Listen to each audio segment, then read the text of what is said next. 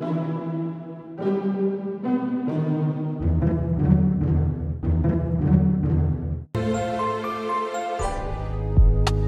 Aper, sortez des marques Walk.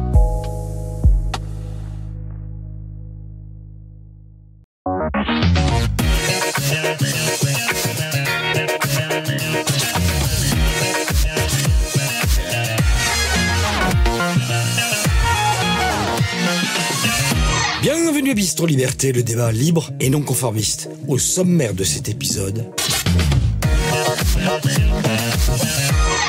pédocriminalité, un tabou enfin révélé Et en seconde partie, la liberté d'expression, le combat du siècle Pour en parler, l'invité spécial d'Éric Morillo est un animateur TV célèbre, mais aussi un réalisateur, un écrivain, un acteur et chanteur. Il est tout juste majeur quand il commence sa carrière dans les médias. Il est alors dessinateur dans Jalon, le journal très tendance de son frère Basile de Coq à l'aube des années 80. L'absurde dans l'humour est sa première marque de fabrique et de grands noms s'y intéressent. Jugez-en vous-même. Radio Nova, Hurlant, les journaux très woke, Globe et Actuel, l'écho des savanes, Europe 1 et TF1. Puis c'est le triomphe avec Canal+, aux côtés d'Antoine Decaune dans Nulle part ailleurs. On se l'arrache alors pour sa seconde marque de fabrique, l'impertinence. C'est la consécration avec le vrai journal sur Canal+, qui servira de matrice pour le petit journal de Yann Barthez. Il se fait l'écho des révélations que lui fait le tueur en série Patrice Allègre, et c'est un tournant dans sa vie. Cette affaire lui révèle les connexions entre le monde du pouvoir et la déviance sexuelle. C'est là qu'intervient sa troisième marque de fabrique, le courage. Et comme il n'a peur de rien, il devient dangereux. Canal, qui est une chaîne bobo de gauche à l'époque, décide donc de mettre fin à son émission qui est pourtant un monument dans le paysage audiovisuel français. Il crée en 2015 sa chaîne YouTube, Carl Zéro Absolu. La pédophilie des hommes du pouvoir devient son cheval de bataille. L'humour, l'impertinence et le courage sont ses trois piliers. Le jour de la sortie en salle de Sound of Freedom, cela ne pouvait être que lui. Je vous demande d'accueillir Carl Zéro. C'est faux. C'est faux. Salut mon. J'ai Eh, l'impression- regarde, regarde. L'instant bim. Oh, j'ai l'impression d'être mort. Hein l'impression d'être mort. En tout cas, ton public, euh, tu vois, euh, Mon t'attendait. public est là. Il est Et toujours je là. le remercie et je bois mon public. En tout cas, on est ravis vraiment de t'accueillir, mon cher, le- mon cher Carl Zéro. Moi, Euh, c'est Karl. hein. tu as plus toute ta tête. Je perds ma tête. On est ravis de t'accueillir en ce jour si particulier, puisque c'est un événement, on l'a dit en introduction, c'est la sortie Ah oui. de ce fameux film, donc Sound of Freedom.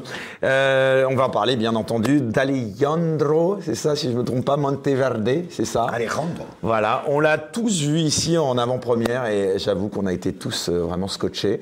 Et alors, euh, bah, tu vas nous en parler parce que je crois que tu n'es pas étranger quand même à ce que ce film ait enfin pu trouver un distributeur en France. Alors, avant cela, je vais te présenter les sociétaires d'un jour, qu'il y a une tradition dans l'émission. On est entouré de sociétaires. hein.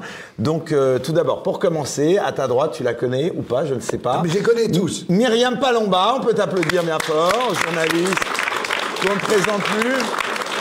Et qui parle souvent de sujets euh, dont Karl aussi parle. Donc euh, vous vous connaissiez, vous étiez déjà rencontrés en... Oui, oui, oui, on s'est déjà rencontrés. On s'est rencontrés pas plus tard que hier soir à la projection du film of Merci de me spoiler le truc. ouais. Alors, donc, ce que tu nous as tous rencontrés. Donc, à ta droite aussi, euh, bah non, d'abord, honneur aux femmes. Amélie Ismaili, on peut l'applaudir également.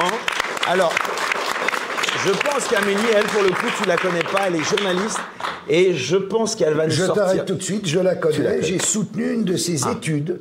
Ah oui Oui, qu'elle avait enquête. euh, Incroyable. et et je, et je l'ai mis en avant, je crois, sur Twitter. Oui, et d'ailleurs, vous avez eu un, un tweet de Rudy Redstadt, on pourra en parler après, qui vous a retweeté en parlant de moi comme j'étais un troll anonyme. Voilà. Donc le troll anonyme est là. Notre ami Rudy, on salue, hein, puisqu'on lui dit Allez, on l'applaudit. on Allez. l'applaudit. Allez, on y va.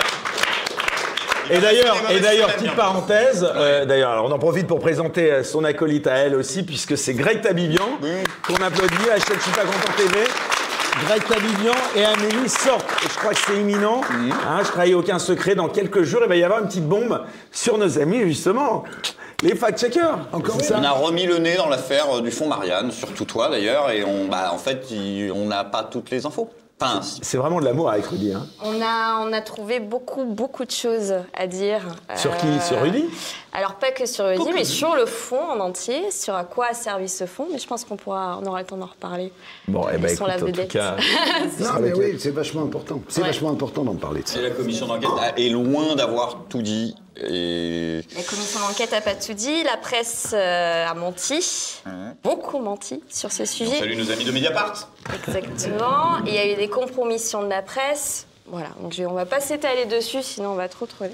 Voilà. Mais euh, oui, il y a beaucoup de détournements d'argent public. euh, Bon, et ça, c'est dans quelques jours sur euh, ta chaîne YouTube, c'est ça? Ouais. Bon, sur Je suis pas content TV. Et puis, alors, le petit dernier, tu le connais également? Oui, Mike. Borowski, journaliste à Radio Courtoisie.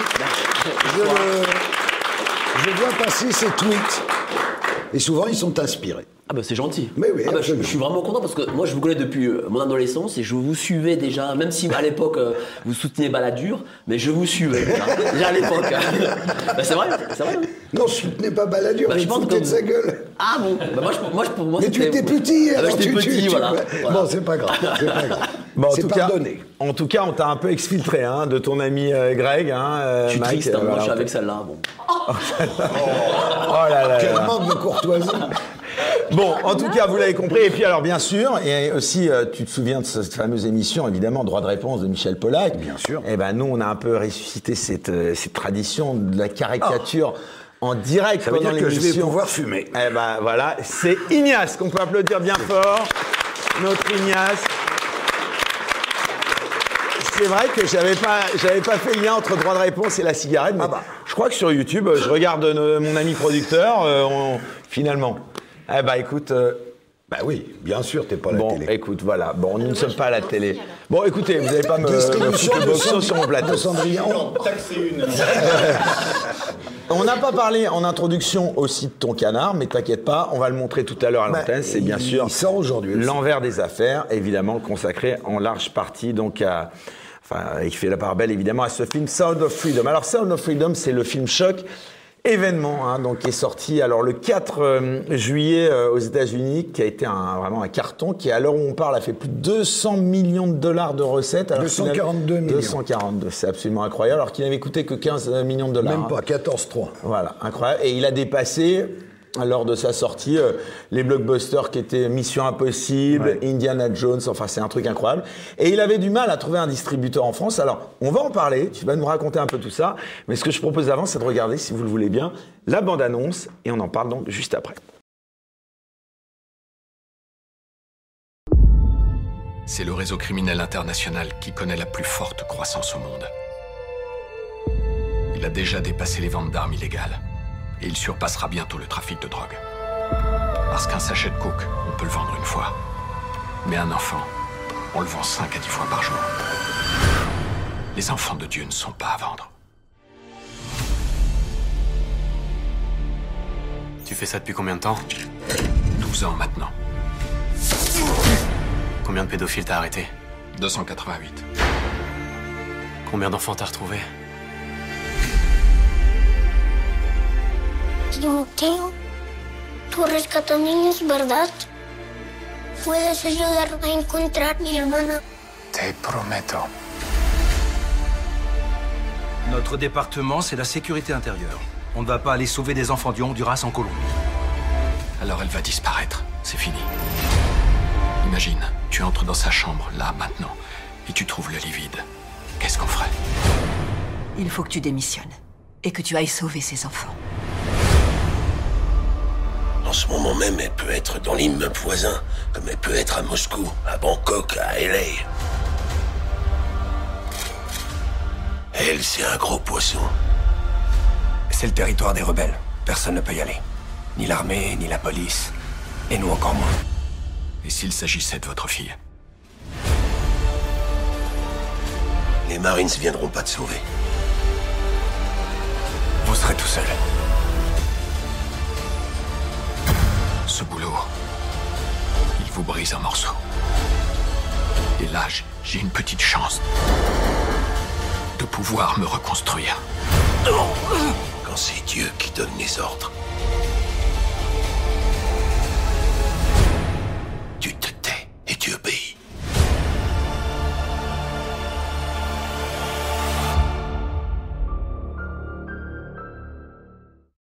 Voilà. Alors. Il y a eu, ce qui est à remarquer, il y a eu un, il y a eu un silence pesant pendant la diffusion de cette bande-annonce, hein, pour les gens qui nous regardent, ce qui veut dire aussi euh, beaucoup. Euh, on a tous euh, ici présents, enfin en l'occurrence les sociétaires, assisté à l'avant-première de ce film, euh, c'était à l'UGC Normandie, sur les Champs-Élysées, donc comme les, les- les plus gros euh, blockbusters. Il y avait 800 personnes, standing ovation. Euh, C'était un peu le triomphe des complotistes, quand Ouais. même, de voir Ouais. cette affiche sur les champs. Incroyable. Moi, ça m'a fait chaud au cœur. C'est vrai, incroyable. Alors, pourquoi on a voulu particulièrement t'inviter? Parce que justement, tu es un peu celui qui incarne ce combat, et puis surtout par rapport à ce film, euh, tu as tenu un principe d'entrée de jeu, tu n'es en rien associé, euh, tu gagnes pas d'argent sur la sortie. C'est bien d'ailleurs qu'on fasse cette petite mise au point, parce que Ah oui, je ne suis pas coproducteur, je ne suis pas co-distributeur, je ne suis rien dans l'histoire. Mais tu es quand même celui qui a permis à ce film de trouver un distributeur Oui, ou d'aider à en trouver un, en tout quand, cas. Quand j'ai, quand j'ai vu le, le buzz qu'il faisait aux États-Unis, je me suis dit, il faudrait qu'il sorte en France parce que quand il va sortir, ça va évidemment ramener euh, euh, l'Église au centre du village et on va reparler de la pédocriminalité en France. Et on a bien du mal à obtenir quoi que ce soit de la part de nos gouvernants. Comme tu le sais, je suis venu souvent t'en parler dans ton autre émission, car tu as plusieurs émissions, je te le rappelle. Et donc, et je, je me dis, je suis invité dans des émissions, je dis, je ferai tout ce qui est en mon pouvoir, comme si j'étais hyper important, pour voir ce film sortir. Et après, je me dis, merde, mais en fait, dans le ciné, je connais plus personne, moi. Euh, Mais attends, ça veut dire qu'aucun groupe français... euh, Non, personne. C'est incroyable. ça. Personne. Personne. Et donc, euh, je me dis qui je connais. J'en parle à deux, trois personnes qui me font Oh là là là là là là. Et donc, euh, comme un con, je, vais sur Google et je tape distributeur français de cinéma et sort une liste. Je regarde là, je fais ah, lui non, ah, lui même pas en rêve, ah, lui c'est pas gagné, ah, lui non. Et puis je vois en dernier Sage. Et je sais pas ce que c'est, mais il y a marqué entre parenthèses distributeur chrétien. Je dis bingo. Lui, à mon avis, il va le prendre parce que il faut pas oublier que c'est un film chrétien qu'ils sont même légèrement mormons pour ce qui est de Tim Ballard. Et, il y a eu beaucoup d'argent chrétien qui est allé dans le film, et un soutien dans les États chrétiens, avec des... des J'ai vu Mel Gibson au Mel générique. Gibson. Euh, Alors, quel est le rôle vraiment précis de Mel Euh, Gibson il a- euh, Il alors- était crédité producteur exécutif, je crois. Oui, c'est-à-dire, je crois qu'il a remonté le film euh, en dernier recours, euh, parce que ça s'écharpait un peu sur comment devait être raconté le film. Ça s'est En en fait c'est pas rien, hein, Mel Gibson. hein, euh. Ah non, non, non, non, non. Puis surtout, il a fait un tweet pour dire voilà, faut aller voir ce film, et ça a vachement aidé aussi. Bon, alors donc j'avais dit ça, mais et, et finalement je tombe sur ce truc-là, donc je trouve le numéro, j'appelle, et, je, et le directeur s'appelle Hubert de Torcy, je lui dis mon cher Hubert, c'est Carl Zero, il me dit enchanté, je lui dis écoutez, j'espère que vous allez distribuer ce film. Il me dit ah, c'est marrant que vous me dites ça, vous me disiez ça, parce que je. Je connais euh, Alejandro Monteverde, le réalisateur, demander, voilà. dont j'ai sorti le film précédent, qui était également un film chrétien. Et j'ai dit, ben alors mettez-vous une pile, mon vieux. Oh non, on va pas faire ça tout de suite, on verra vers mars. Et là, on parlait, on était en juillet. J'ai dit, comment mars? Non, il faut le sortir le 1er septembre, euh, quand c'est chaud. Et donc finalement, bon, il a œuvré, il a passé le deal avec les Américains. Ça, je suis pas dans le business, donc je ne sais pas quels sont le, le- le- quel est le deal exact. Je sais que se posait la question de la sortie en France, mais pas sur le thème euh, va-t-il marcher ou pas en France? Ils se demandaient s'ils le foutaient pas directement sur Amazon Prime ou sur Netflix. Et puis ils se sont dit, l'autre les a convaincus qu'en France il y avait une attente, qu'on était un peuple un peu bizarre, qu'on avait un vrai problème il- il- avec la Il pédocriminalité. l'aurait pris, euh, Amazon Prime et Netflix, d'après toi? Bah, figure-toi que Amazon Prime l'a pris et il sera le 26 décembre aux États-Unis et on parle d'une somme à 8 chiffres, ça veut dire plus de 10 millions de dollars. Donc ils l'ont vendu très cher, Angel Prod. Il faut rappeler aussi que ce film est resté sur une, sur- dans une armoire poussiéreuse pendant 4 ans. C'est incroyable. C'était la- il était à Fox, puis à Disney, mais personne ne voulait le sortir. Genre, ça va intéresser personne, euh, ces histoires de, de- de gosses qu'on enlève, de trafic d'enfants. Grave erreur. Et Angel Prod, qui est un tout petit machin en vrai, c'est pas des. Eux, ils ont une plateforme un peu comme moi. Ils font des films, euh, uniquement chrétiens d'ailleurs, et ils les mettent en ligne, et c'est tout. Ils n'étaient pas destinés a gagné 242 millions de dollars. Donc les mecs, euh, on peut dire, ils ont vu la Vierge, mais alors là, en numéraire. Comment t'expliques justement que ce film qui a bénéficié d'aucun soutien euh, bah, des médias, on va dire mainstream, y compris outre-Atlantique Mais justement, c'est parce qu'il n'a bénéficié d'aucun soutien. Ouais, c'est ça. C'est- C'est-à-dire que, que- mais ça, il y a un truc qui a véritablement changé, changé. aujourd'hui. Euh, Sinon, tu ferais pas cette émission-là avec euh, ces brigands là qui nous entourent. Euh, Bah, personne veut d'eux dans les médias mainstream. Mais, justement, mais c'est pas- mais- c'est parce que personne, c'est parce que plus aucun média ne veut de nous que, que, euh, que les gens ont envie de nous entendre. Si tu étais chez, euh, imagine, chez Ruquier sur BFM TV à 20h, tu penses que euh, les, les- les gens te mettraient une claque dans la rue en te voyant Ça serait vrai. horrible. Donc là, là, au moins, tu es libre. Voilà. D'ailleurs, On fait tout ce métier d'être libre. liberté. Et donc, Sound of Freedom, c'est normal que les gens y aillent, puisque tout le monde dit Ah, n'y allez pas. Quand tu dis, euh, c'est comme un gosse, tu lui dis Ah, ne fais pas ça, tu peux être sûr qu'il va le faire. Et bien là, on a dit aux gens N'allez pas voir ce film, il est complotiste, scandaleux, il y a des élites euh, pédocriminelles de reptiliens. Euh, enfin, euh, c'était tellement énorme qu'ils se sont dit On va aller voir par nous-mêmes. Et il n'en est rien, c'est un thriller. Et sur un vrai thème. Bon, je vais faire un peu de pub, qui traite du trafic d'enfants qui est un véritable fléau mondial et dont on ne parle jamais. Est-ce qu'on a su quelle avait été la réaction du personnel politique aux États-Unis euh, à la suite de la sortie Bah, de ce film euh, euh, oui, Trump a organisé une, une- une projection chez lui, euh, auquel il a convié toute l'équipe du film, qui était ravie. Du- depuis, ils sont en très bons termes. Il s'était emparé d'ailleurs de ce sujet de la pédophilie, euh, Donald Trump. Bon, enfin, là-dessus, si tu veux, bon, moi, je, moi, je serais méfiant parce que euh, on a deux, trois pistes sur euh, certains agissements de Donald Trump à une certaine époque où il n'a pas été blanc-bleu, blanc-bleu, si tu vois ce que je veux dire. On a parlé de ses liens avec Jeffrey Epstein, c'est ça à quoi tu veux Il faire avait, il y avait ça, et il y a eu aussi des témoignages. euh, des- il y a eu des témoignages de mineurs qui l'accusent de viol. hein. Oui, il y a eu des, des mineurs et puis euh, et puis oui, apparemment, il est quand même dans les petits Et papiers d'autres, euh, d'autres, euh, comment on pourrait dire, euh, d'autres bizarreries sexuelles, dont je ne sais pas si je peux faire état euh, à une heure de grande écoute et sur une chaîne d'une telle qualité. Des révélations, des révélations. Non, personne ne nous regarde, tu peux y aller. Non, enfin bon, après on dira c'est des il y a eu une sombre affaire en Russie euh, avec des prostituées. de- et enfin bon, voilà. Ah non, la Russie, tu peux. Bon, euh, juste un mot euh, sur quand même revenir à l'affaire Epstein. C'est toi aussi qui avais participé justement à la, aussi à la- à l'affaire médiatisée particulièrement en France. Euh, où est-ce qu'on en est Est-ce que d'ailleurs ça aurait pu Bah, on est sortir sur notre fin, puisque finalement, euh, chaque semaine, Ah on oui. nous dit que Madame Maxwell va balancer les noms des, des véritables clients et on les a jamais. Donc, euh, on reste sur notre fin. Elle, elle est en prison. Enfin, j'ai vu que certains fous sur, euh, sur euh, Twitter disent que non, elle, elle est... Sur une île est- paradisiaque. sur une île, voilà, que Epstein n'est pas mort. Enfin bon, il y a des délires. Epstein est bien mort.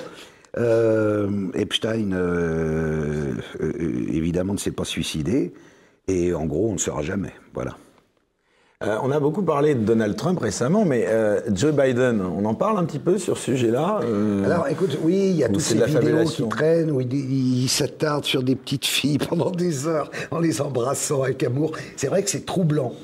Il n'y a pas que ça. hein. Il y a son pas- fils. Il y a son fils. euh, Hunter. et puis il y a même le, le- le- comment s'appelle le, le- le livre, euh, comment on dit, euh, livre secret de sa fille, son, son, ah, Son journal. son journal le intime, journal qui, euh, qui, euh, qui quand même fait des révélations assez importantes. Enfin, je veux dire, il y a- il n'y a, que nous en France et les médias mainstream pour se rendre compte que ce mec-là est taré quand même. Donc à, tous les, à tous les points de vue, qu'il a pas sa tête, qu'il a fait des choses quand même assez particulières et personne n'en parle. Et on, et- et on a même monsieur... a dit il y a 10 jours qu'il commençait à se demander s'il y aurait peut-être pas un léger problème de fatigue. Ah oui, de fatigue, mais on a commence même monsieur- à se dire on a qu'il même- faudra environ 11 ans. Quoi. On a même M. Hollande qui nous a dit que c'était l'un des meilleurs présidents des États-Unis. Enfin, on marche sur la tête quand même. On marche sur la tête. Surtout dans les Twitter files, cette affaire-là, elle a été, euh, les Twitter files l'ont censurée. On a eu, euh, enfin, on a eu dans, dans les révélations des Twitter files, on sait que ça a été censuré via le FBI, toute cette affaire-là euh, de l'ordinateur d'Hunter Biden par Twitter.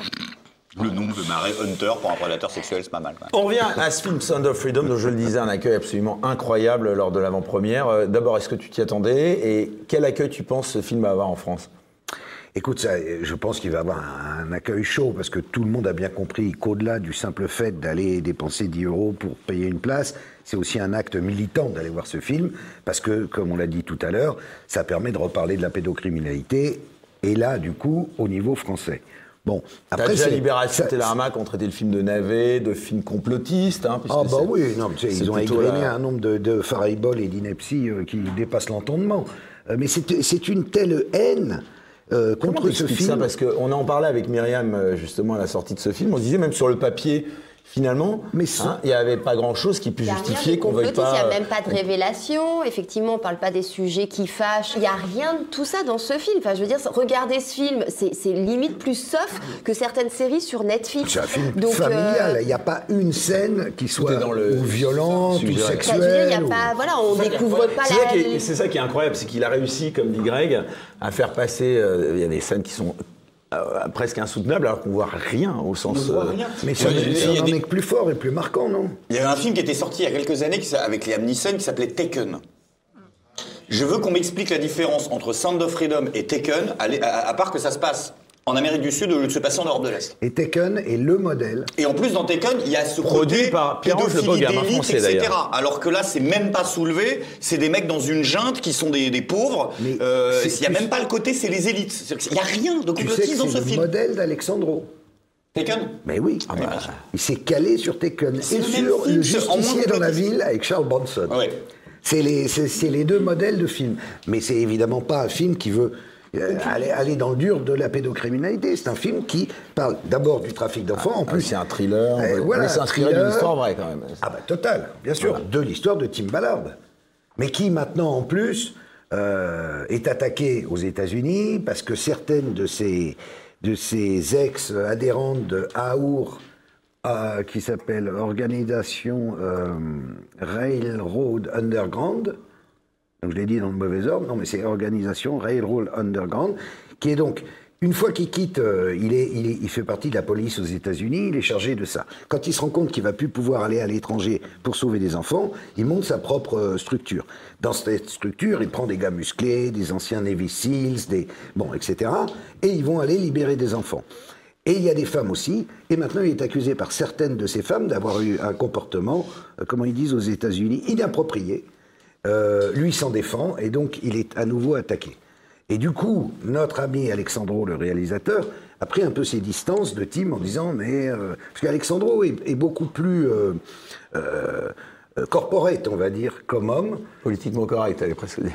Oui, un peu. Que, que ne le sont évidemment Jim Caviezel, l'acteur de Jésus, de Mel Gibson, qui lui va fort dans l'adrénochrome et, et tout ça, et qui Alors, allait la- la super fort. là-dessus, Non, mais qui est allé super fort à la sortie du film.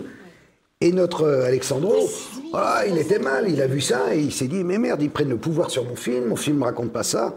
Et au même temps- début, ça lui a pas plu, puis finalement, à l'arrivée. euh, Maintenant, il est content, parce qu'il se rend bien compte que ce côté sulfureux, complotiste, a fait venir tout le monde. Euh, sans, le film marchait moins bien. Mais lui, il n'était pas... De... Parce que lui aussi, bon, bah, c'est humain, il veut faire carrière... C'est un réel indépendant, il veut faire carrière à Hollywood. Donc, euh, s'il commence à être euh, catalogué complotiste, euh, bah, il fera aucune carrière à Hollywood. Ce qui est incroyable, c'est qu'Hollywood, euh, la religion d'Hollywood, c'est d'abord l'argent, quoi. Donc, on pouvait imaginer qu'après un tel carton, d'abord. Ah, ce pour lui, fi- c'est bien parti. Ouais. Oui, et il, va rentrer dans le, dans Dans le d'accord, dans le je système. pense. Sauf si il fait. D'ailleurs, je lui ai demandé, tu vas faire le, le 2 Et il m'a dit non, je lâche l'affaire. Alors qu'il était prévu, au départ, qu'il fasse le 2. Ben, il va y avoir un 2 ou pas? Ça sera quelqu'un d'autre, je pense. Parce que Tim Ballard, avant cette opération qu'on voit en Colombie, a fait une autre en Haïti. Et donc, euh, Ale- Alejandro Monteverde voulait absolument faire euh, la- l'affaire d'Haïti. Voilà. Mais là, il veut plus.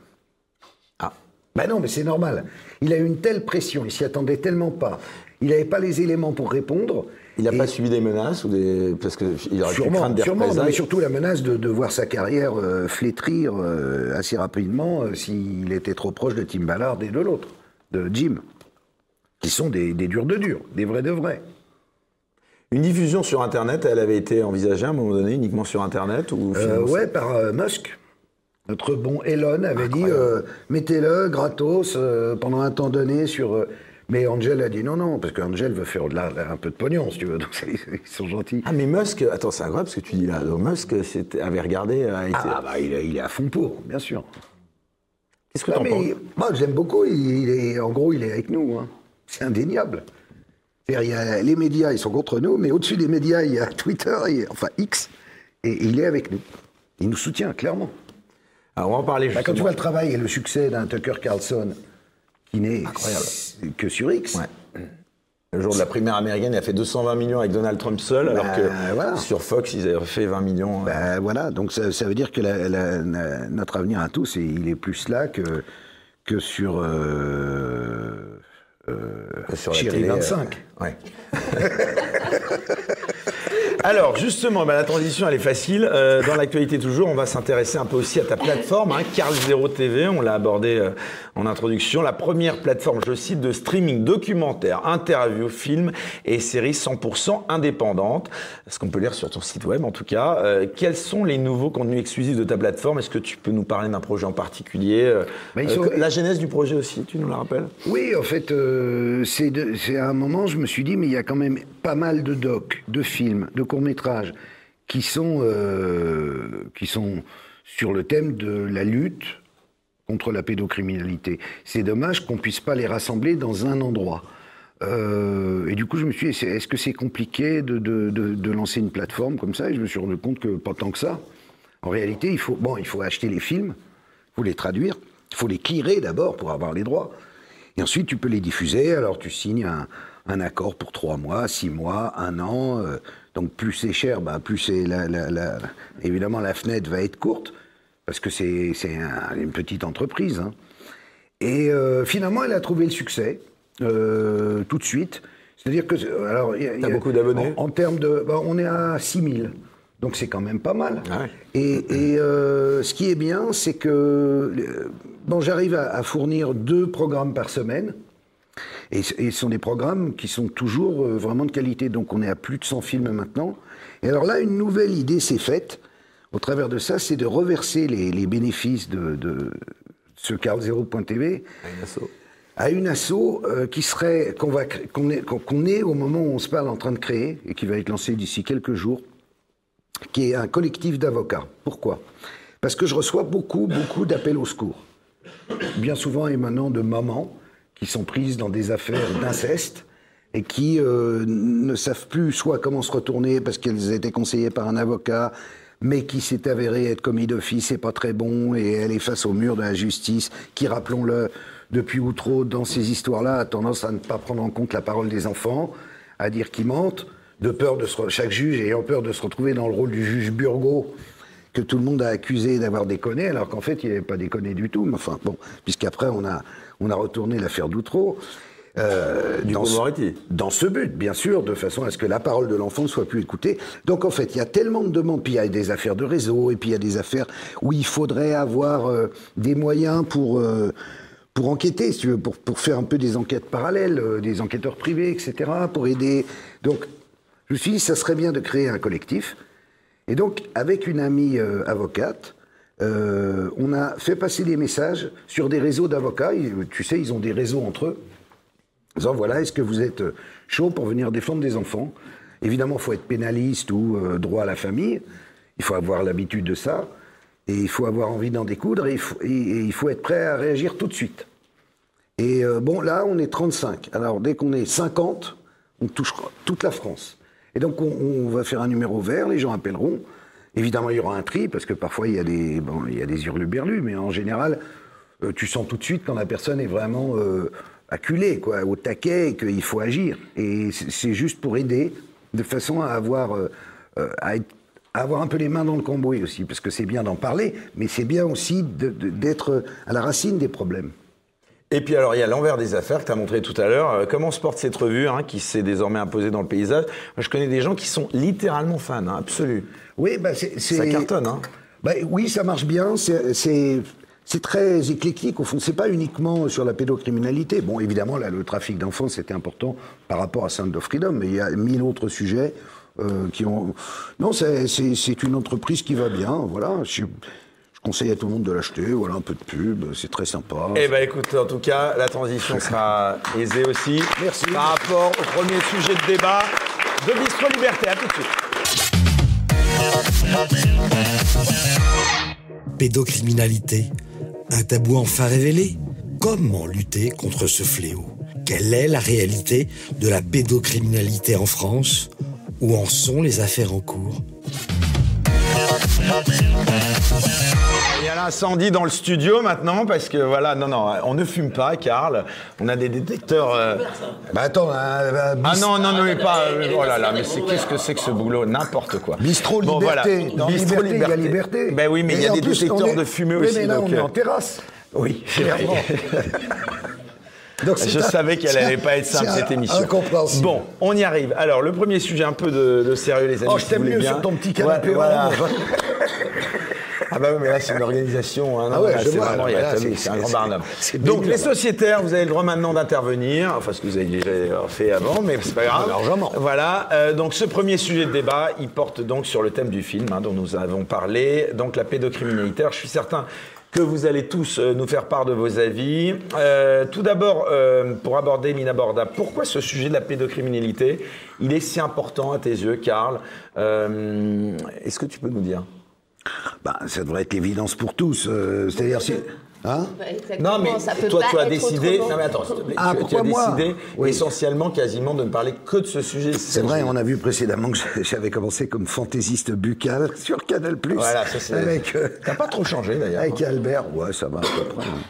Enfin, c'est pas grâce à la chirurgie, hein, c'est plutôt grâce à l'alcool. dire, j'allais dire. euh, non, mais c'est vrai, t'avais pas beaucoup de cheveux à l'époque, euh, toujours pas beaucoup. Ils ont pas repoussé, oui, bah oui. oui. Ce que je me disais, qu'il n'avait pas changé en fait. Non, c'est vrai, c'est incroyable. Si, bien sûr. Ah, moi, je vous regardais ado, j'étais fan. Un peu faux cul Bon, quand euh, même. si vous voulez, vous voulez, flappy, vous voulez quand bien. même. À la télé, après. euh, Ouais, bon. Euh, donc, euh, revenons, revenons Bon, on peut au- dire au que dur ton sujet aujourd'hui, ton combat, c'est la lutte contre la pédocriminalité. Alors, pour une raison très simple, c'est que euh, au travers des enquêtes que j'ai pu faire, qui étaient des enquêtes, euh, c'était après le vrai journal, et c'était oublié, euh, mais j'en veux pas au mec qui a fait le petit montage, mais il y a quand même eu 7 ou 8 ans où j'ai fait des de faits divers. Et donc, c'est un autre métier. Que- 13e rue, hein, je crois. Ouais, 13e rue et puis RMC Découverte. Et c'est un autre métier que, que d'être euh, aussi sur animateur vedette TV. qui reçoit des politiques, qui les tutoie, qui fait trois vannes et qui repart dans voiture avec chauffeur. Là, ça a été le petit mec en veste de cuir qui prend le train et qui va voir des gens, des vrais gens, des gens à qui il est arrivé des trucs. Et il y avait beau... On peut arrêter les verres là-bas, s'il vous plaît vous Ah. Charles Mathieu, normalement, c'est l'ouverture de, de bouteille. bon. Bon, et donc, on- on- face à ça, si tu veux, ayant rencontré beaucoup de proches de victimes, de mamans, de, de- d'ex-victimes, j'ai compris qu'il y avait un phénomène autour de ça dont on ne parlait pas. En tout cas, les médias n'en parlaient pas. Ou alors, à la manière traditionnelle de Pierre Belmar et de détective, donc pour faire un peu du, du frisson comme ça, de- mais, mais pas dans le dur, pas, d'une façon sérieuse. Et qu'il y avait surtout des lois qui n'allaient pas. Et que donc, il fallait faire bouger tout ça. Et, c'est arrivé au moment où, où je fêtais, euh, j'allais fêter mes 60 ans, et je me suis dit, bah, c'est bien, à 60 ans, tu vas t'occuper enfin d'un vrai truc, d'un truc sérieux. Donc je me suis dit, bah, je, vais ne tenter de ne faire que ça, de m'occuper de ça. Ça m'occupera ma retraite. Et je pensais pas en fait que ça allait m'emmener aussi loin et dans de tels combats. Euh, et donc j'ai commencé euh, euh, par faire un manifeste, un petit manifeste avec Omer Cellier et Serge Garde, qui s'appelle 1 sur 5.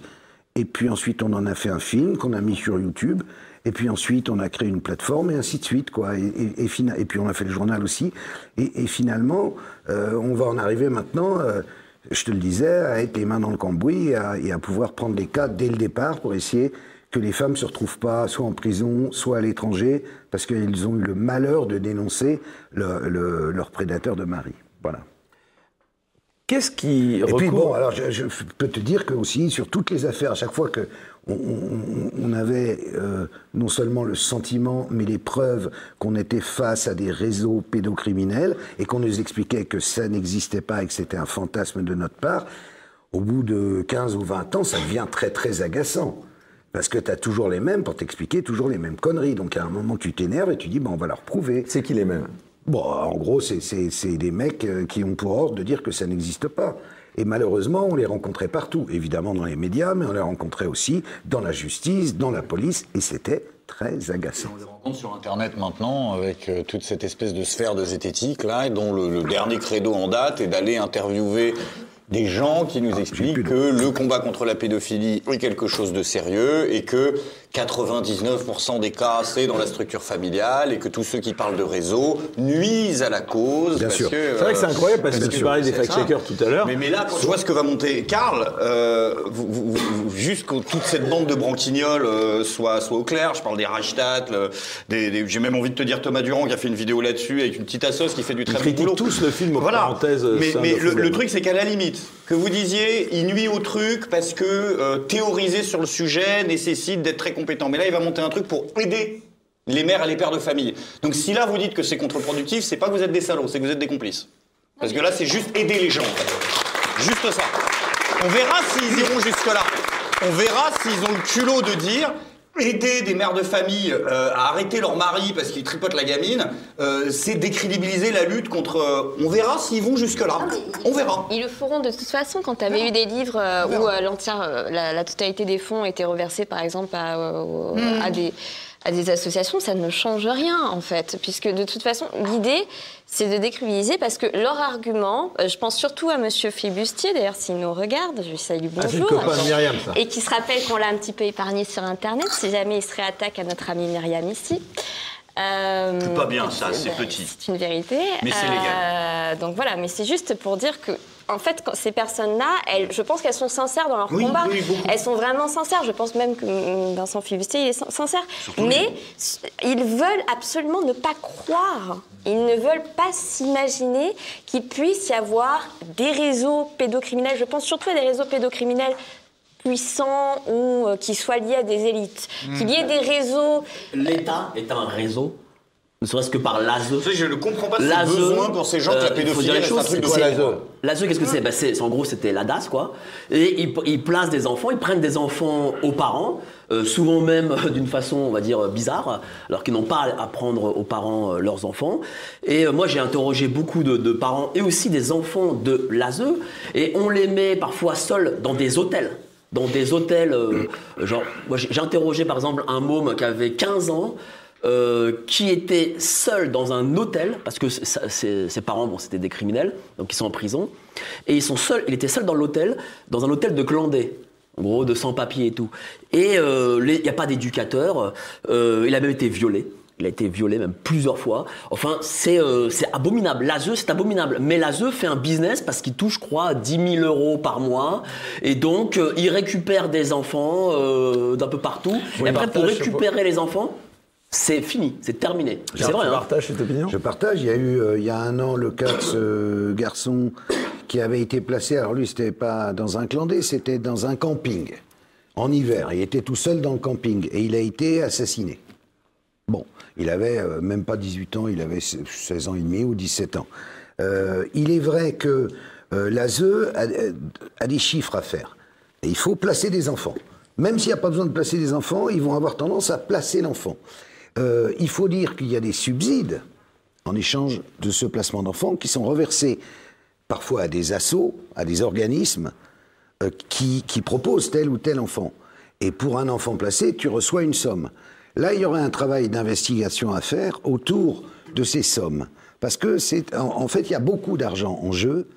Et au milieu, il y a des gosses bien souvent perdus par des situations familiales compliquées, ou par des viols, ou par bon. Et, ça, c'est vrai. Donc, quand tu dis que c'est qu'il y a, quand on parle des élites et du sommet de l'État, c'est vrai qu'au travers des ASE, c'est un bon exemple. Il y a un petit trafic qui est en fait un trafic qui en numéraire est important, hein. bien sûr, Voilà, faut bien dire. sûr, et qui euh, après bon aussi pour dire sur les élites parce que c'est vrai que euh, ces, ces petits rigolos là de, de- de- d'anticomplotistes de mes deux, euh, ouais, euh, ils, ils- ont ils ont ils ont cette idée qu'on recherche euh, des, des, des, des élites et tout. Mais si on parle d'élite, c'est que c'est bien souvent dans ces trucs-là, euh, ceux qui veulent en profiter, c'est des gens qui ont des moyens simplement. Donc sont forcément des notables, des gens qui ont une situation, qui ont de l'argent et qui ont un peu fait le tour des choses aussi au niveau sexuel, je veux Toi, dire. t'as révélé veulent- des trucs absolument, et- mais et qui veulent s'encanailler. Et donc euh, ils vont vers ce genre de trucs-là. Euh, après, il y a un autre aspect des choses dont il faut parler aussi, et ça rejoint d'ailleurs la, la traite des enfants pour ce qui est de la France. C'est que euh, aujourd'hui, à cause de la pornographie euh, euh, sur, sur les réseaux, sur, sur ton téléphone, tout ça, on, a on a de plus en plus de jeunes, c'est-à-dire de gens de 22, 23 ans, qui violent des enfants, chose qui n'existait pas avant. Et ça, c'est parce qu'ils ont franchi tous les seuils de l'excitation possible au travers des, différents trucs présentés sur, tu vois. Donc, ils vont aller chercher donc une fois que tu as fait le bondage, le truc, le machin, les animaux, le- tout ce que tu veux, il reste quoi Les enfants? Et donc ils passent à l'acte. Et quand je dis que ça rejoint la, la- la traite, c'est qu'il y a, il y, a, y a toute... euh, alors ça c'est dans toutes les banlieues. Je sais pas si vous êtes au courant, mais il y a une généralisation de la prostitution, ouais, euh, prostitution de mineurs. on n'en parle pas. On en parle très très peu et qui sont tenus par, on peut pas dire par la mafia, c'est par des petits macs, des petits mecs qui souvent ont à peine 2-3 ans de plus qu'eux, mais qui les prostituent. Et ensuite, elles ont comme une dette vis-à-vis de lui. C'est le même système que dans la traite où tu dois rembourser le fait que tu aies été vendu.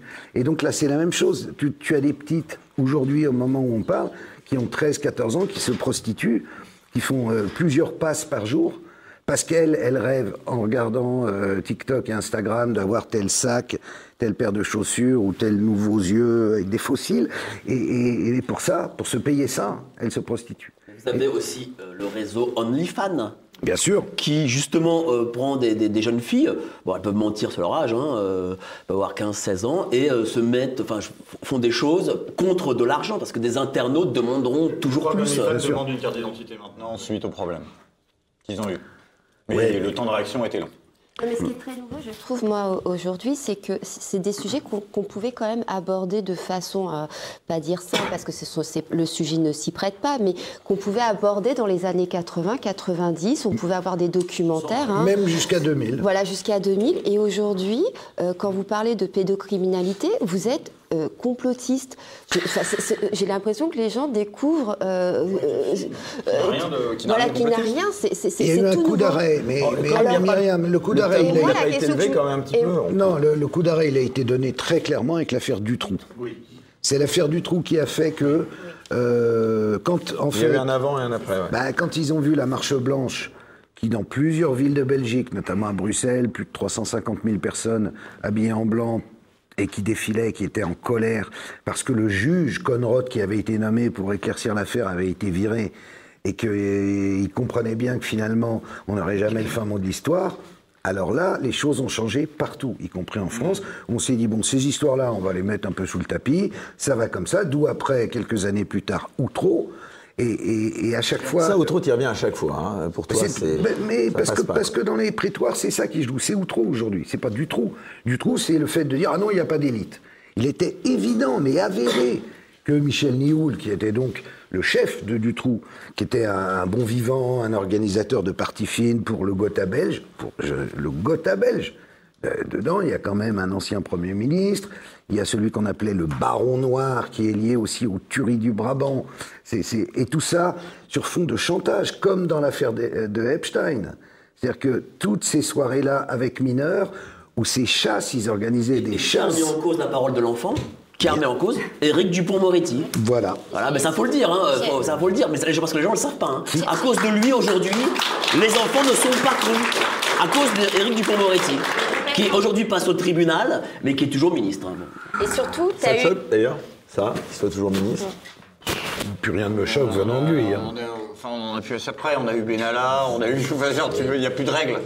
C'est le zbeul. Amélie, tu disais, on t'a interrompu, Oui, après je reviendrai à toi, Je, je voulais dire parce qu'il y a eu un documentaire qui il y a, il y a quoi Un an, même pas Quelques mois, qui est sorti sur France 2 sur l'affaire Outreau. Je ne sais pas si vous l'avez vu. Ah, mais j'ai Et qui protesté. était, euh, euh, qui était mais scandaleux. Mais alors moi qui n'étais pas du tout dans ces, dans ces dossiers de l'affaire Outreau, j'étais pas du tout, c'est pas du tout mon sujet d'enquête.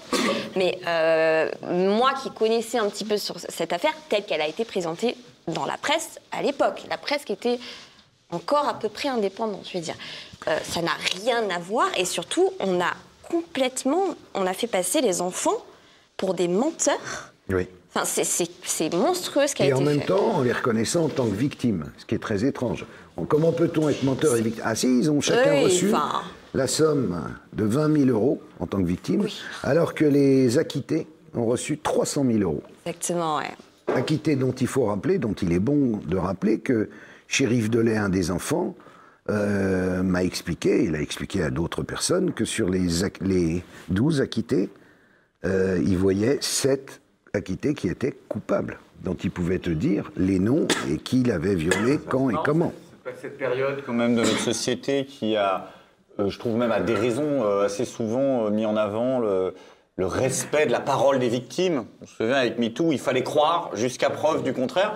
Mais alors quand ça touche la pédophilie, là, la, la parole de la victime, euh, non, alors là, il faut euh, Pareil, tu peux. 15 documents administratifs, 18 preuves, 40 témoins oculaires, euh, 8 caméras de surveillance, parce et que sinon, il n'y a rien. c'est pour ça qu'il n'y a pas, il a, pas de MeToo enfant. C'est très curieux. Il devrait y en avoir un. Ça tomberait sous le sens. Eh ben non. Avant de redonner la parole à Myriam, juste le, le traitement médiatique justement euh, de cette criminalité très spécifique, euh, tu en penses quoi? C'est un problème en France? Bah oui, il est aux abonnés absents. Il consiste en fait à. à- Comment t'expliques ça? Bah, par la peur de perdre son boulot de la part des journalistes. Euh, C'est-à-dire que, bon, euh, déjà, ils ont une idée du journalisme qui n'est pas celle dans laquelle j'ai été élevé, euh, euh, qui consiste en fait à, à passer trois coups de fil, à aller déjeuner, à rentrer à la maison à 17h. tu vois. Mais même si, il faut quand même reconnaître que c'est un sujet. bien sûr, bien C'est un sujet très compliqué et que, enfin, pour le coup, pour, euh, quand vous travaillez sur ce genre de sujet, il faut avoir, faut être blindé. Parce que vous recevez des coups de partout, vous recevez des coups de fil qui sont pas forcément très sympathiques euh, et qui prouvent qu'il y a quand même une espèce d'omerta. Toi-même, tu as reçu ce type de Oui, coup de fil? d'espèce d'omerta euh, euh, sur ce sujet-là, qui d'ailleurs, moi, me, me fait dire qu'effectivement, il y a des lièvres à soulever. Euh, c'est pas possible de. de Macron, pas- il prend ce projet au sérieux quand même, ce projet, enfin cette lutte contre la criminalité quand même. euh, euh, non, pas pour toi? Pas une seconde. Qui ça? Qui ça Macron. Emmanuel Macron. Pourtant, sa femme connaît le sujet. Oui. Pardon. Bon, celle-là, je te la laisse. Vous avez envie. Euh, Je- non, je- non, non. Il a, ben, euh, chacun se souvient qu'il a fait. Mais là, on n'était plus, c'était au théâtre ce soir, c'était la comédie française. On vous croit. Donc, euh, N'ayez plus peur, machin, face, euh, face caméra, hein. une sorte de petit clip émouvant. Et puis derrière, ça a donné quoi? En gros, rien, si, ça a donné la création de la Civise. Alors, faut parler de la Civise. Euh, c'est donc dirigé par le juge Durand, euh, un collège de spécialistes qui se réunit depuis maintenant trois ans et qui fait de temps en temps quelques recommandations. Les prochaines vont arriver là dans quelques jours. Je ne sais plus si c'est le 19 ou le 23 novembre. Mais euh, malheureusement, de, Civise, c'est comme un pot de yaourt, il y a une date de péremption qui est le 31 décembre 2023. Ça veut dire les mecs ont, travaillé trois ans, les mecs et les filles, ont travaillé trois ans, pourquoi? Pour faire des préconisations qui sont toutes justes. Euh, vous les avez là, je fais encore de la pub, vous les avez là, mais il n'y a aucune assurance que le gouvernement en tiendra compte. Aucune assurance que même une seule d'entre elles donnera une loi. Pour l'instant, le seul truc qu'a fait le gouvernement par rapport aux préconisations de la Civise, c'est un spot de pub contre l'inceste. Il n'y a même pas eu un numéro vert. Pas de numéro vert. Oh, il y en un a pour les spot de punaises pub. de lit, sans déconner, faites plus fort, quoi, ça va se voir. Un spot de pub. Des flyers, des flyers. Myriam, Non, moi, ce que. Ce que est-ce qu'il faut être complotiste aujourd'hui pour dénoncer euh, cette Mais criminalité être complotiste, c'est quoi? C'est Non, mais je dis ça- ironiquement, justement. c'est C'est-à-dire qu'il n'y a personne d'autre mais- que ceux qu'on qualifie de complotistes pour dénoncer Mais le cette problème criminalité. déjà en France, ce que je trouve incroyable, c'est qu'on a un rapport avec la sexualité euh, des enfants que j'estime moi être euh, vraiment très malsain.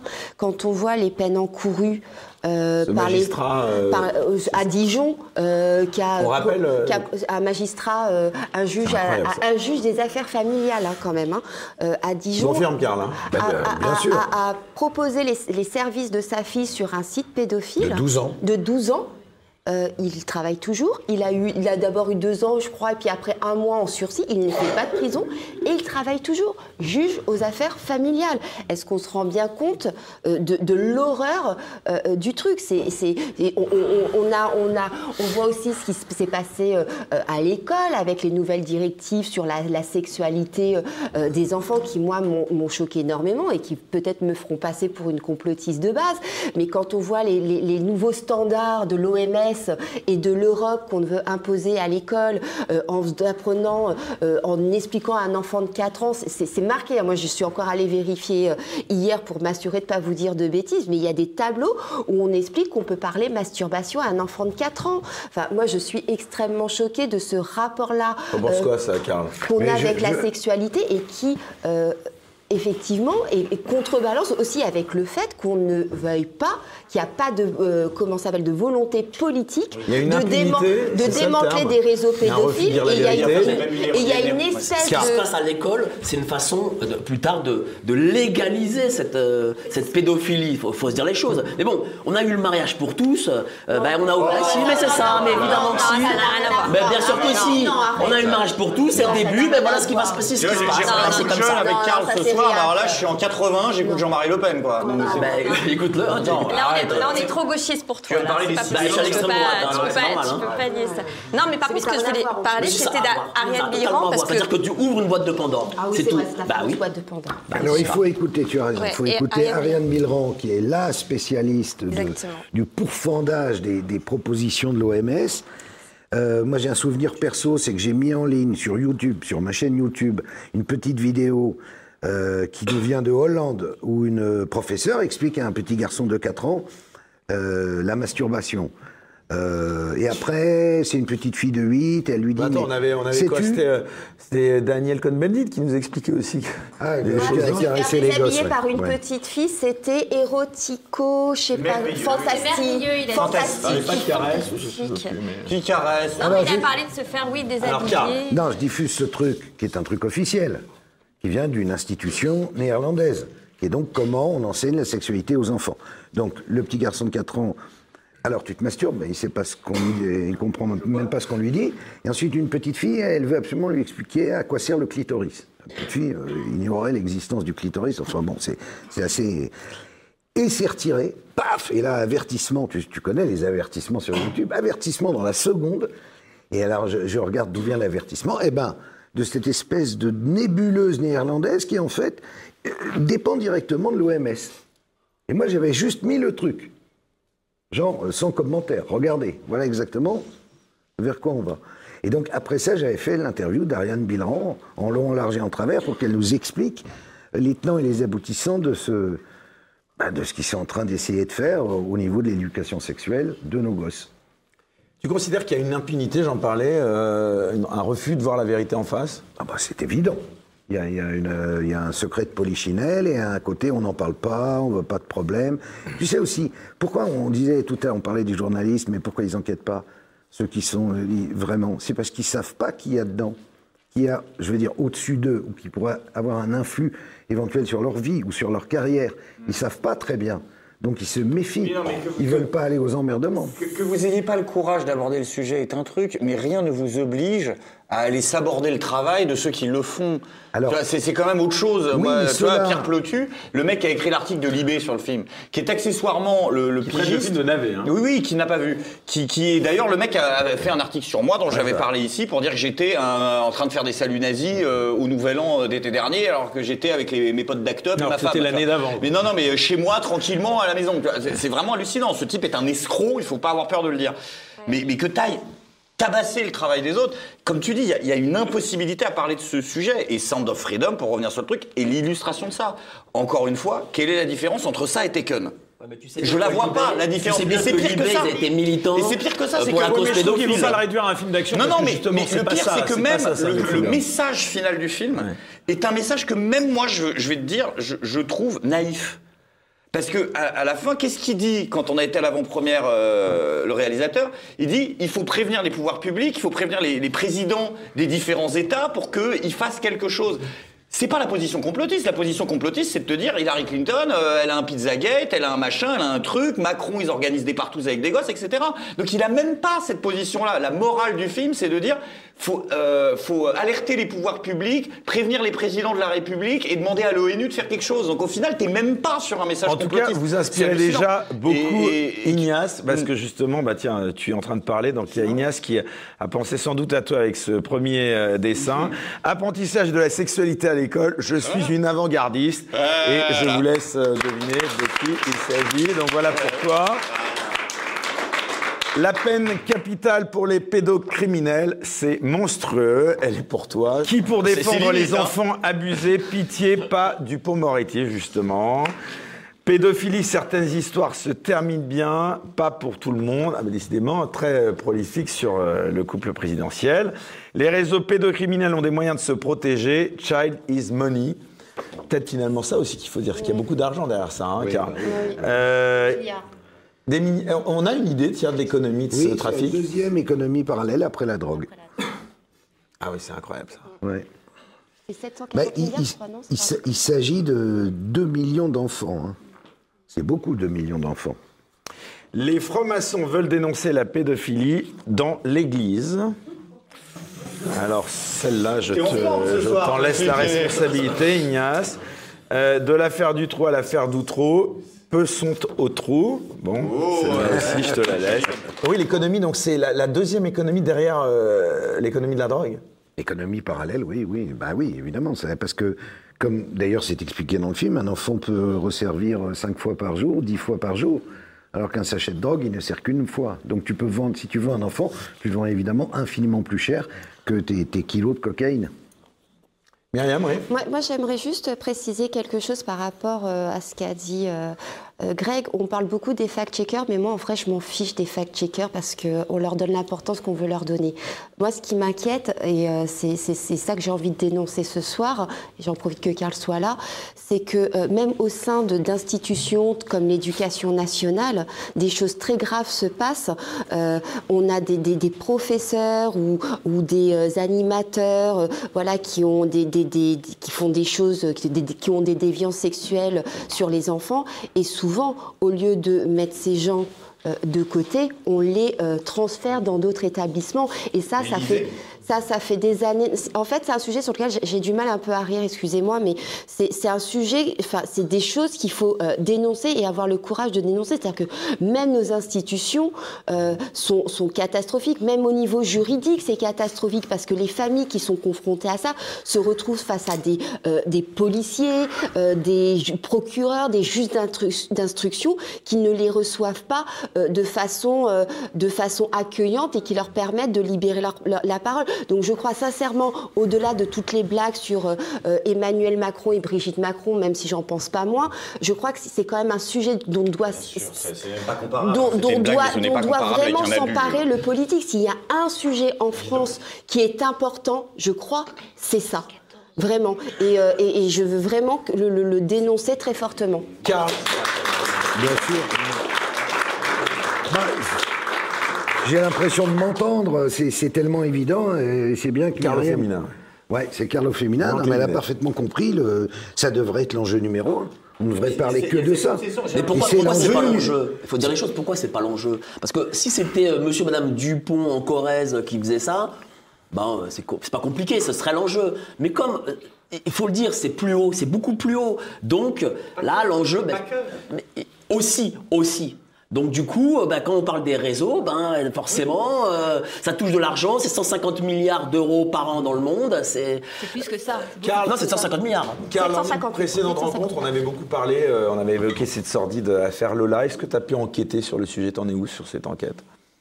Ah oui, oui, alors euh, bien sûr, euh, bon, c'est- un peu long. Je sais que les, les personnes que j'avais rencontrées, qui étaient donc le- l'ex-futur mari de Dabiabé, qui a assassiné Lola, et ses deux sœurs de Dabiabé, m'avaient parlé donc de sorcellerie, euh, de magie arabe, de djinn, de, enfin tout un univers. J'étais un peu surpris, euh, parce que j'y connaissais rien.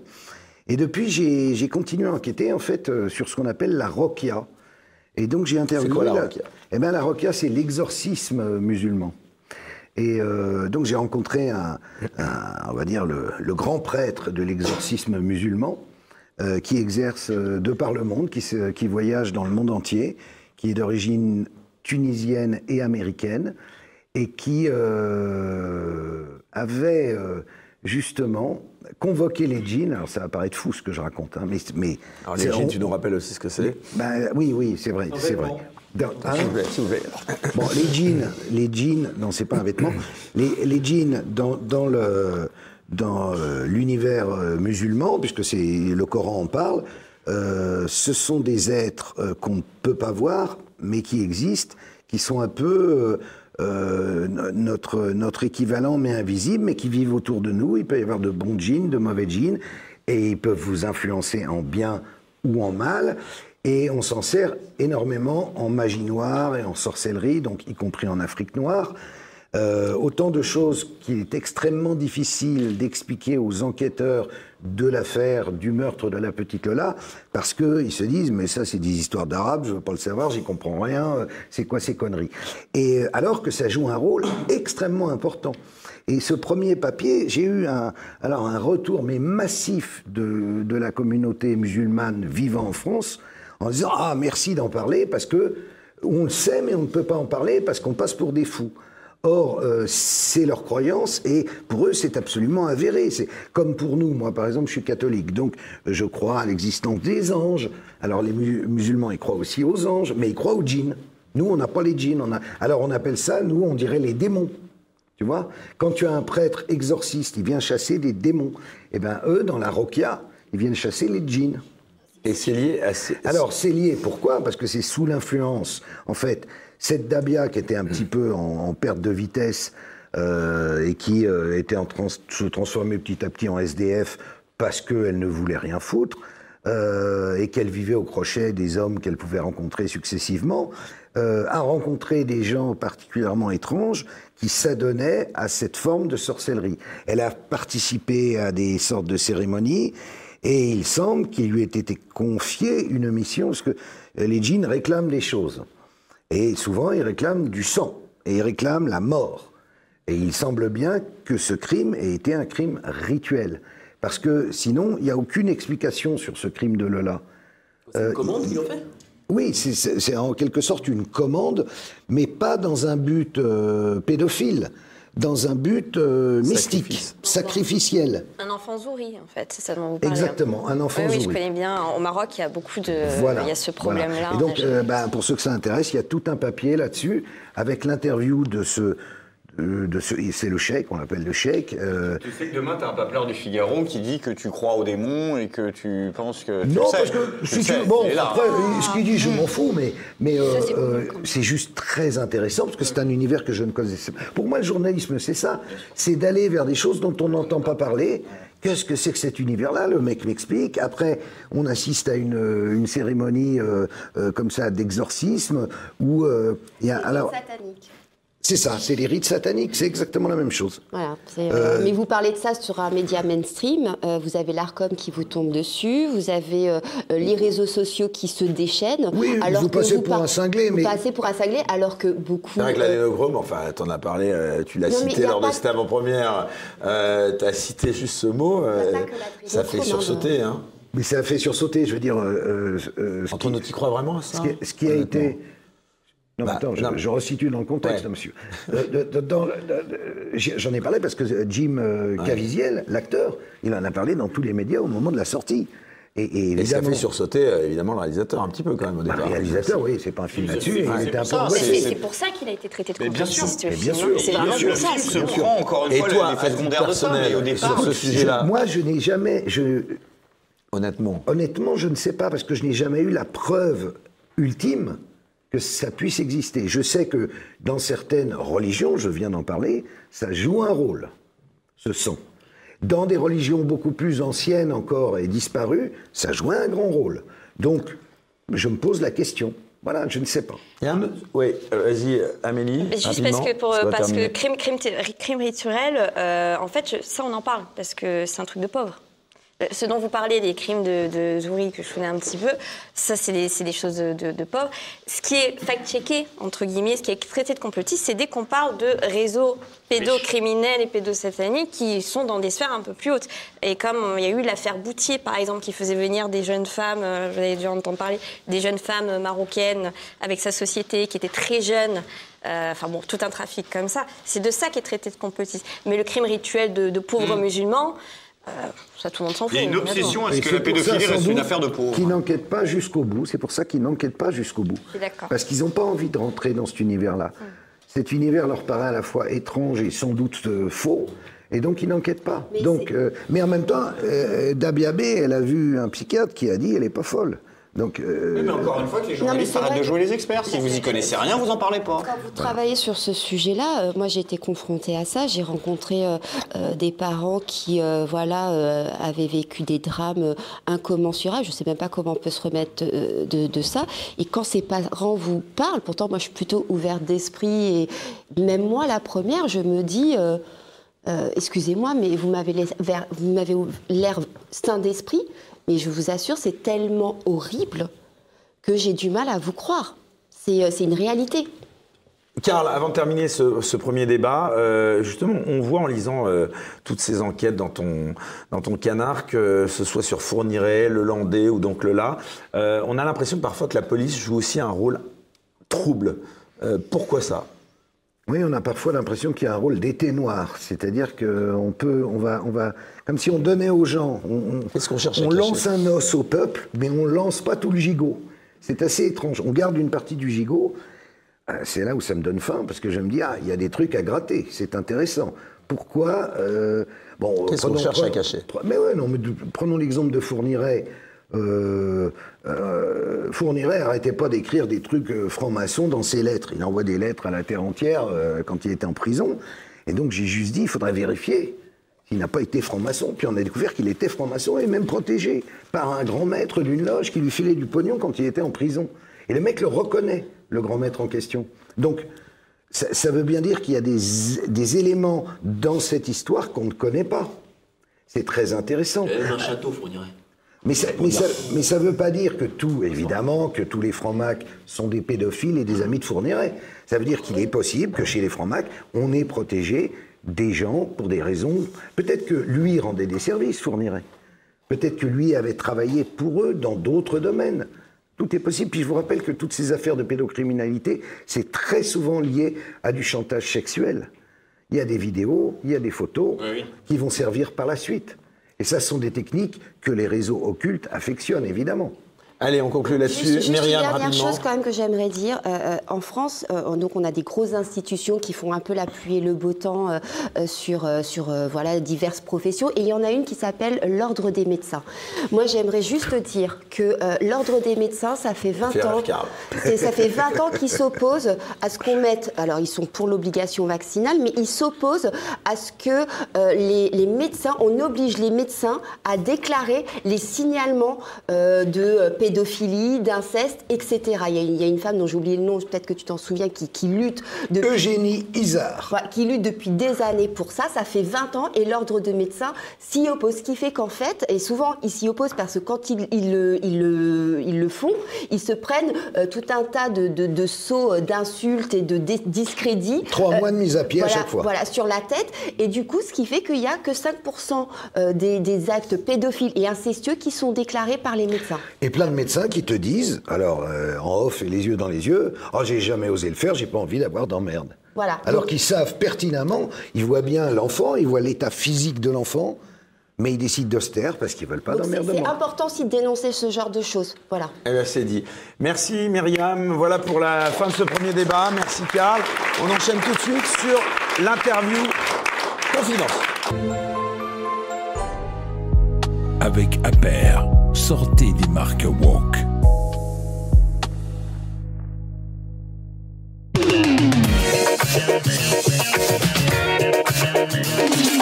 Interview confession avant ta pause cigarette. Tu vas aller la fumer ta clope. C'est très simple.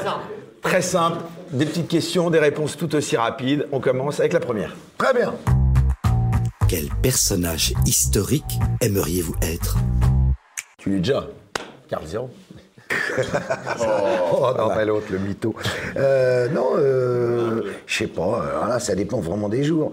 Ça dépend comment tu te réveilles. Il y a des jours, tu te sens Napoléon, et il y a des jours, tu, tu te sens, euh, je sais pas, un pauvre clébard. Donc, euh, je, je, je sais pas. Allez, deuxième question. Êtes-vous satisfait de l'image que l'on donne de vous? Oh non, pas. Il pas- allait pas- dire, vous satisfait de votre physique. Mais non, Mon l'image. physique- Mon ouais. physique, je m'en tape, et, l'image qu'on donne de moi, euh, bah là, vous avez été très sympa avec moi euh, quand vous. Attends, t'as pas vu le second Non, débat non, mais d'accord. mais euh, l'image, par exemple, que donnent certains fact-checkers ou Ouais. certains allumés sur euh, Oh, Twitter ou ailleurs. Parlez de moi même au mal du moment qu'on parle de moi, quoi. Mm, Non, mais j'aime pas trop. si Ah tu veux. Je- Non, ça m'agace, ça m'agace. Ah, quand même. Oui. Il y a un petit cœur là-dessous, quand même. Oui, il y a un petit cœur qui est Ça encore là. discrédite le travail, donc moi je te comprends. Oui, c'est un, oui, c'est un peu Quand t'as chiant. Pascal Pro qui, qui un peu te, te contredit de manière virulente euh, dans leur Ouais. dépôt sur CNews, ça te, on te sentait ouais, un petit peu qui te bouscule. euh, Oui, monsieur, faut dire, je, je lui avais parlé de franc-maçon, il était hors de lui, quoi. Tu vois, c'est- Pourquoi? C'est- bah, Il s'y attendait tellement pas que. Bonne question. tu, tu vois, c'était, il était, voilà, il était, il était plus étanche, quoi. Et pourquoi, D'un d'après coup. toi? Bah, parce qu'il l'est. D'accord. eh ben écoutez, c'est du scoop ça. T'as des preuves de ça? Bah, ça, ça crève les yeux, quoi. hein. Quand, quand un mec, justement, n'est plus étanche parce que tu lui parles de ça et qu'il se met à faire des regards comme ça, c'est qu'il y, a- y un problème. Pascal, si tu nous regardes. Allez, question suivante. Quel est l'événement qui a changé le cours de votre vie? Bah, c'est le jour où j'ai rencontré mon épouse, Daisy. Qui est là en coulisses, on peut, bah, on peut l'applaudir. Ah, bah ouais. Daisy d'ailleurs qui était. qui- Peut-être que justement c'est toi qui as pris la lumière un moment un peu plus qu'elle parce qu'elle était plus dans l'ombre. Enfin, elle était au départ prédestinée à être aussi euh, dans la lumière et tu elle s'est effacée un et- peu pour. euh, Oui, c'est très, très patriarcal ce que je vais dire, mais c'est, ça, ça s'est produit Ah, comme c'est ça. un choix, me dit-elle de loin. Ah, c'est un choix. Non, c'est vrai que c'est, c'est, c'est vrai que non, moi jeune, je voulais, je voulais être une vedette. T'imagines le con quoi. Mais j'ai vraiment, je Tu voulais être une- fantasmais sur. Enfin, tu, tu voulais être qui? Oh, bah, beaucoup, beaucoup plus haut que ce que j'ai été. Moi, je voulais être euh, Elvis, je voulais être Ah euh, oui, n'importe qui, tu vois. Euh, non, je voulais être une vedette. Oh, bah, après, quand j'ai été une vedette, je me suis dit, ah, c'est ça, vedette Bon, finalement, je m'en branle. hein. Bon, ça te fait plaisir quand on te reconnaît parce que ta, ta popularité elle est Non, ce qui- quasiment toujours intacte. Non, ce qui me hein, fait c'est plaisir, c'est quand on me reconnaît pour de bonnes raisons. Pas pour. Pas, pas- ah oui. euh, Salaud Non, salaud, c'est c'est une bonne raison. Tu vois, on peut être contre mon combat. ouais, d'un- mais mais euh, si on me reconnaît pour. euh, ah oui, euh, je vous ai énormément aimé il y a 20 ans, tu vois, ça, ça m'emmerde. Toujours, toujours aucun regret. L'affaire Bodis, on en avait parlé, je sais que c'est le sujet tabou. moins un petit peu. Aucun regret. Aucun, non. Ouais. Pas de culpabilité, rien. Enfin. Ah non, tu vas pas me dire de nouveau. Quoi Je vais recommencer Non, Ouais. mais c'est bon. Bon. Non, mais enfin, tout le monde a compris que je n'en avais aucune. D'accord. Question suivante. Quel est le livre qui vous a le plus marqué dans votre vie? Si je dis les évangiles, tu vas dire il est catho, mais je suis catho. Et c'est bien que tu le dises, parce qu'il n'y en a pas beaucoup qui osent le dire, aujourd'hui. Moi, Si Bolloré, peut-être, non Moi, je Enfin, dis je sais pas, en tout cas. Je sais pas si. Oui, Bolloré, peut-être, euh, mais je connais pas Bolloré, donc. euh, je- Ça, c'est marrant parce que ce film, il aurait pu être distribué. euh, Enfin, on dit que souvent. euh, ouais. C'est ce qu'a dit Libération. hein. Ah. Ils ont dit qu'il est une proche de Bolloré. C'est le premier c'est argument d'ailleurs. hein. C'est le diable Fake qui. news ou pas fake news ah, Ah, je- moi, j'ai demandé à Hubert de Torcy, le, le distributeur, il m'a dit pas du tout. Donc, euh, je sais pas. Et ça, a été déjà préacheté par des télés Est-ce qu'on peut envisager qu'un jour on le verra à la télé un Sur la France, soir je sais pas, je t'ai dit, c'est Amazon Prime qui l'a racheté pour très très cher aux États-Unis. Euh, je sais pas si du coup ils ont fait un deal En mondial. casque, voilà. Donc, euh, euh, sinon, j'imagine bien sûr que Bolloré l'achèterait pour euh, Canal. Allez, est-ce qu'il y a encore une question en stock? Je sais même plus, je les ai pas comptées. Eh ben non. Allez, il y en a une dernière. Quel souvenir souhaitez-vous que l'on garde de vous? Ouais. c'est la partie nécro, là. C'est la partie épitaphe. Euh, dans ce que j'ai, ben, que j'ai, que j'ai pas essayé d'être autre chose que ce que je suis, et que j'ai fait exactement euh, ce qui me semblait bien au moment où je l'ai fait. Allez, tu, Tu l'as gagné ta cigarette. Pause cigarette et on enchaîne immédiatement. La liberté d'expression, le combat du siècle, quel doit être le rôle des médias dans le traitement de l'information? Peut-on dénoncer le pire sans être traité de complotiste? Allez, la pause cigarette, c'était trois tapes. Hein. Allez, allez. Sinon, Martial, il est derrière, il va m'engueuler, il va pas être content. Quel Martial? Martial Bill, le directeur général de TV Liberté. TV. Martial Bild? Ouais, Martial Bill. Tu sais que j'ai un passif énorme avec lui. Mais non. Ah bah si. Ah bah alors là, En Martial- 2002. ah. Mais non. En 2002, Monsieur Bild, si vous nous regardez, ouais, où est-ce qu'il est, Monsieur Bild? Bah, est il pas doit être caché quelque Il est part, caché, je le bah, vois pas. là. Ah, il est en régie, on me dit. Il est en régie? Ouais. Bon, bah alors en 2002, non mais c'est...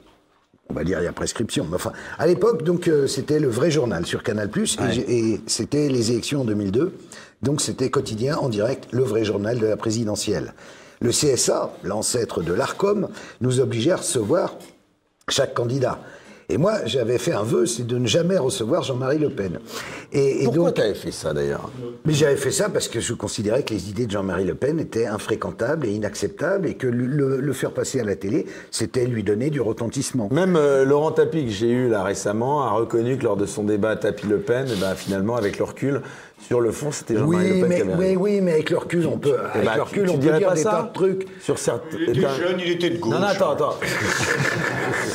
Non, il, est- il était. euh, enfin, moi, si Tu parlais de Karl ou de.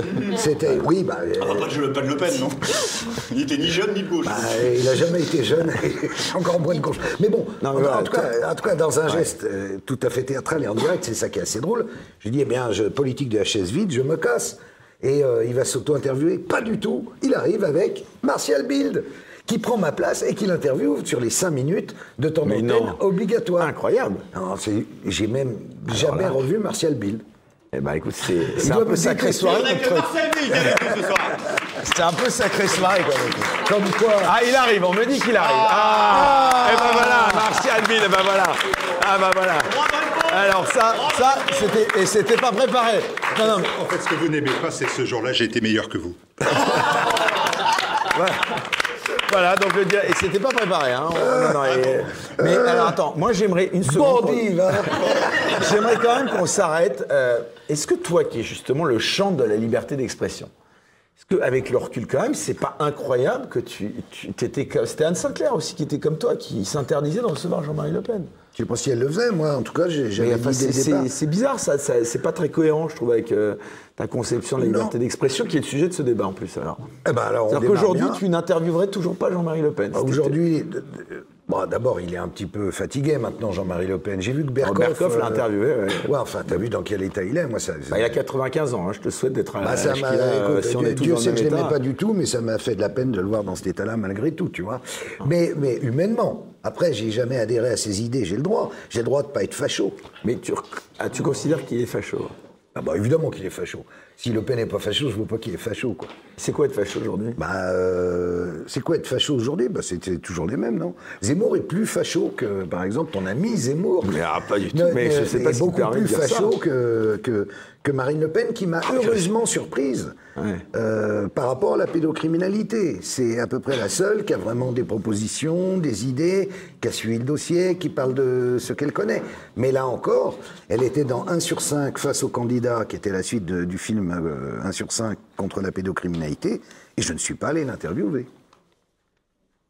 Et ça, c'est quand même, excuse-moi, là encore, euh, non, je comprends pas. Là, Eh ben, c'est- appelle ça une vendetta, une querelle. Non, mais tu euh, considères qui, que. qui remonte alors, à Est-ce que tu vas jusqu'à penser que, je ne sais pas, euh, 30% euh, dans les instituts de sondage, euh, des gens qui votent euh, Ah, Chacun a le RN droit. sont des fachos, c'est ça Chacun a le droit de penser absolument ce qu'il veut. c'est ça ce que tu veux dire en non, subliminal. chacun a le droit de penser exactement ce qu'il veut. Mais toi- Personnellement, je ne me sens pas proche. Ah, tu vas me dire, tu te sens proche de qui? Ben, De personne. Mais en tout cas, pas d'eux. Mais est-ce que tu considères que eux, comme tu dis, si euh, de manière si Chez ces respectueuse, gens-là, monsieur. voilà, Ouais. euh, tu considères quoi que c'est des salauds? Pas du tout. Ils ont le droit de penser ce qu'ils veulent. Je pense qu'ils se trompent. Et s'ils sont un jour majoritaires dans ce pays, tu diras quoi? Eh ben, je serai en prison. Et si un jour Marine Le Pen était élue présidente Eh de la ben, je République serai en prison. Pourquoi Tu- en prison Pourquoi tu seras en prison? Non, je connais Mike maintenant, donc je pourrais dire je connais Mike. Moi j'ai la carte donc c'est bon. Non, mais tu regrettes pas, voilà, c'est Ah non, c'est intéressant, tu regrettes pas, Pas avec du le tout. recul. Tu Pas penses pas que sur certaines choses, Jean-Marie Le Pen pouvait avoir eu euh, raison Non Je pense qu'il avait été mis là par Visionnaire, Mitterrand pour. euh, non, c'était un calcul de la part de Mitterrand pour affaiblir durablement la droite. Et voilà, c'est tout. Et, il a, et, et- et c'est allé bien au-delà des espérances de Mitterrand. Et, on y va direct. Si c'est pour, euh, si c'est ça la question, est-ce qu'elle sera élue? Au jour d'aujourd'hui, je vois pas qui d'autre peut être élu. Que ça fasse euh, la joie de mes nuits, je te dirais que c'est pas le cas. Mais voilà. Mais aujourd'hui, le facho, c'est Macron, faut dire les choses. Euh, Parce que Macron, regardez, c'est quand même lui qui, qui est l'instation de contrôle. C'est une Euh, autre forme de fascisme. Bah oui, c'est un fascisme. C'est une autre forme de Bah, fascisme. un- parce que qu'est-ce que c'est le fascisme? C'est comme disait, bah, je vais citer Maurras, C'est un fascisme un- un, socialisme sans la démocratie. Et c'est ce que fait aujourd'hui Macron. C'est-à-dire que, bah si, c'est ça. Bah, 16 49 3 quand même. Hein. Et 15, 15, 15. Bon, on va revenir Bah, au- c'est ça, hein, le au fascisme, thème hein. du débat. Donc la liberté d'expression, juste avant. Le fascisme historique, c'est celui euh, du fascisme européen. C'est pas le fascisme nationaliste, c'est le fascisme européen. Euh, c'est celui de De Grelle qui disait euh, sans l'Europe, on aurait, sans Jeanne d'Arc, on aurait fait l'Europe plus tôt. C'est tous ces gens qui se branlent sur une superstructure. J'aimerais qu'on revienne à toi, là, sujet de la liberté d'expression, justement. Est-ce que tu as fait Voilà. l'objet de menaces dans le dans Bah oui, tiens, de- justement, de la part de. De qui? Ben, des affidés de M. Le Pen. Mais c'est-à-dire qui, précisément? Ben, des, des, des, des groupuscules, des excités. Alors, on recevait des. On recevait des petits cercueils, des rats morts, des. des- Et ça, ça veut dire que c'est- très tendu. Les, les, les premières années du vrai journal, le rapport avec le FN était très très tendu. Parce qu'on envoyait des équipes et qu'il y avait à chaque fois des bagarres avec. Comment s'appelait ce service de sécurité, la DPI Je ne sais plus comment ça. Ils avaient des, des, des masters, tu vois, là. Il y avait des petits. des bagarres et tout. On était vraiment opposés. Euh, on les agaçait parce que. Euh, le- le- la- L'axe qu'on avait sur Jean-Marie Le Pen, c'était pas du tout de C'est de dire. parler lui sans l'inviter, quoi. C'était non non c'était c'était pas de dénoncer le fait qu'il soit euh, potentiellement raciste ou tout ça c'était le fait de s'intéresser à ses affaires comment euh, le fameux héritage des cimenteries Lambert euh, l'affaire Julien Le Sabazek qui, qui était un mec qui avait donné sa fortune et il lui avait même pas fait une tombe donc c'était des trucs comme ça si tu veux on attaquait là où ça faisait mal donc ça l'agaçait voilà euh, et, et après, bah, après euh, quand elle l'a quitté, euh, Pierrette, son épouse, sa première épouse, euh, fait du, de la couve de. celle qui, de a, lui, ouais. De lui. qui a posé dans lui, ouais, euh, dans Playboy, je crois. Playboy. Ah, Playboy. Euh, elle m'a donné une interview où là, elle racontait euh, le, le- ben, un peu l'éducation des filles. euh, interview que j'ai diffusée à l'époque et que j'ai remis sur ma chaîne. Et là, elle m'a attaqué. Ah. Ouais, alors que j'avais le papier euh, signé comme quoi elle me donnait tout droit de diffusion, mais elle n'avait pas envie de le revoir. Je l'ai mis en 2015. Et elle m'a attaqué, elle m'a réclamé 800 000 euros. 800 000 euros. Finalement, elle a perdu. et elle a été condamnée à payer 3 000 euros.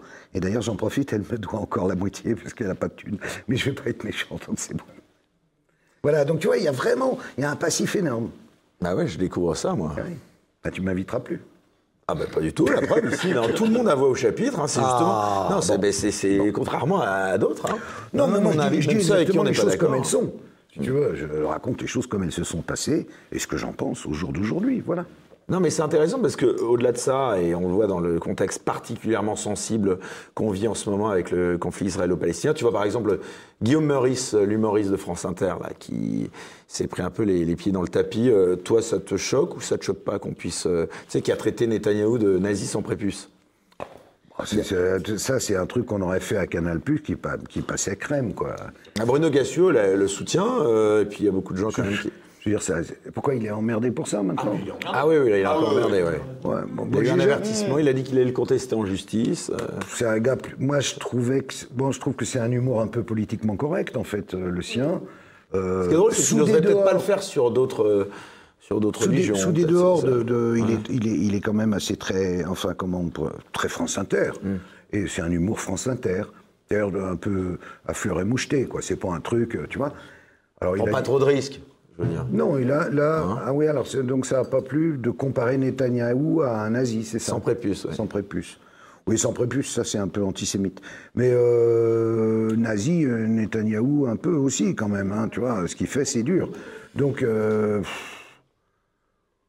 non, quand je te dis, des, des- jusqu'à dire, ça, Netanyahou, toi, aujourd'hui, des, ouais. des vannes comme ça, c'était notre quotidien. euh, on se grattait la tête, d'ailleurs j'ai plus de cheveux, pour, pour en trouver tous les jours, dans nulle part ailleurs. Mais tu vois, sur le terme là, justement, nazi, euh, euh, Netanyahou, toi, c'est quelque chose que tu pourrais dire pour euh, qualifier Netanyahou? Non, parce que c'est pas mon rôle. Moi, moi je, mon rôle à moi, tu vois, on ne peut pas euh, courir 100 000 lièvres à la fois. J'en cours un, qui est. Bah, t'en fais un peu quand même, malgré tout, de plus la politique, même si c'est sur un sujet où on est tous d'accord, mais, Non, mais malgré tout, là-dessus- fais, puisque tu donnes des bons et des mauvais points, Karl. Ouais, mais sur un- dans un domaine qui concerne la protection de l'enfance. Sur le reste, j'ai pas à m'étendre, sinon il faudrait être divi. c'est trop compliqué, si tu veux. Après qu'il ait dit ça, moi, je trouve pas ça particulièrement choquant, hein, franchement. Mais bon, voilà, tu me demandes mon avis. Il y a des limites pour toi, la liberté d'expression ou pas? Euh, non. Non, après, tout le monde n'est pas obligé d'écouter, c'est toujours pareil. hein. Ni de recevoir, puisque toi, euh, voilà. il y a De des gens- recevoir. Bah, en interview, des gens. Ah oui, oui, Oh, tu parles à Il y a l'époque. la question du service public, parce que quand tu refuses de recevoir le Tu t'es pas, service public. Non, mais lui, il était sur Canal à l'époque. Oui, bah t'es pas service public. Pas en service plus, t'es du privé, t'es du privé payant. Donc, euh, moi, ça me choque quand le service public ne reçoit pas Le Pen pour une, euh, pour une élection. Quand c'est du privé, c'est du privé. Bah non, le privé, ils ont aussi ils ont, ils ont les mêmes règles que le public. Non, mais je, je parle de morale. Toujours je parle à côté, Je parle quoi. de Tu l'égalité, parles je hors parle de- campagne, parle de euh, morale. hors campagne Ça électorale. me choque pas. Mais quand un Ruquier dit sur France 2, je ne recevrai jamais Jean-Marie Le Pen à mon émission, là, ça me choque un peu plus parce qu'il a une responsabilité de service public et que tu as 25% de l'électorat qui a le droit d'écouter son candidat. Bah, le pauvre, il fait moins de vues que nous euh, sur BFM en ce moment à 20h, donc on va, on va l'épargner. Euh, Aujourd'hui, est-ce qu'il y a des sujets sur lesquels tu sens qu'il y a véritablement, on en a un petit peu euh, parlé tout à l'heure, une omerta, ou on le disait sur le sujet de la pédocriminalité, tu penses que les journalistes s'autocensurent, qu'ils ne peuvent pas en parler librement? Bah, sinon, il le ferait. Et il sortirait des enquêtes, il travaillerait, il s'y intéresserait réellement. L'envers des affaires, Donc, euh, euh, voilà, nulle part. euh, non, non, non. C'est, c'est, ça- c'est pas que ça les intéresse pas. Ils, ils sont ravis, si, si j'en croise un, d'a- d'avoir des petits ragots, des petits trucs, de savoir un peu qui dit quoi, qui fait quoi, qui couche avec qui, euh, qui a des goûts bizarres. Mais par contre, euh, en faire état, jamais, jamais, jamais. Donc c'est vrai qu'il n'y a pas du tout de liberté de, de- d'informer ou de liberté d'expression. Justement, et ton regard sur l'état de la liberté d'expression en France aujourd'hui, on a reculé par rapport à ton époque ou pas? Ah oui. D'abord, ne dis pas de ton époque, c'est très, très humiliant. Quoi. Je ne suis pas de 1860. À chaque fois, il y avait une ouverture de bouteille de Charles Mathieu. Ouais. J'aimerais qu'on applaudisse Charles Mathieu d'ailleurs au passage parce que. Ah, Ouverture de bouteille au très pire, synchro. au pire moment. Vraiment, c'est au moment les plus graves. Mais euh, Alors, en tant qu'hibernatus, je te Oui. réponds. Je pense il y avait que Alain de Grève, c'est ça. C'était, t'avais été il y avait de greffes, il y avait de greffes, mais, il y a- mais partout, il y avait une liberté de ton extraordinaire. On, a- on pouvait dire ce qu'on voulait. Même, et- même, euh, même vanter la pédophilie, hein, souvenez-vous, Maznev, Ouais. euh, etc. La Donc, tribune, dans- c'était dans. Libération, dans euh, un voilà, on Libération. parlait euh, euh, euh, le pire, Nathalie Reims, elle en avait d'ailleurs parlé dans les, de, de son expérience à elle euh, par rapport, elle venant d'une famille. euh, Là, ça allait un peu loin. ça allait peut-être un peu Tu loin, vois, mais en tout cas, à euh, l'époque, euh, T'en as croisé des, des signataires de cette pétition, je sais pas au hasard, il y avait qui? Il y avait, pas Jack Lang, je crois? Si, il y avait Jacques Lang, Il y évidemment. avait qui? Il y avait. euh, Jack Lang, euh. Depuis que j'ai arrêté le vrai journal, euh, des, des coups, il est venu comme invité, tu vois. Alors, il y en a même qui s'en servent, ils republient des photos de moi à côté de Jack Lang en disant c'est son meilleur ami. Mais putain, je l'ai interviewé deux fois dans ma vie, t'as quand même pas déconné. Mais des photos de moi, il y en a avec tout le monde, en fait. Tu peux monter une histoire comme ça, c'est facile. Euh, Avec des- Martial Bild ce soir. euh, ben, depuis ce soir, la première. Mais il il là, il était plus, plus gentil qu'il y a 21 ans. Ah ouais. Oh non, je doute que même il y a 21 ans, Martial, il n'a pas pu. euh, Tu vois, c'est ça le Ah, truc. il était un peu excité à l'époque. Ah bon? Oui. Je peux poser, vous Il poser va une revenir, hein, Martial, si tu nous écoutes. Comme vous étiez à Canal+, est-ce que, enfin, moi qui travaille justement sur les médias et qui vois un petit peu l'évolution de la censure et de l'autocensure, il y a un événement quand même qui pour moi a été marquant sur la liberté de ton à la télévision, c'est euh, la censure des guignols de l'info.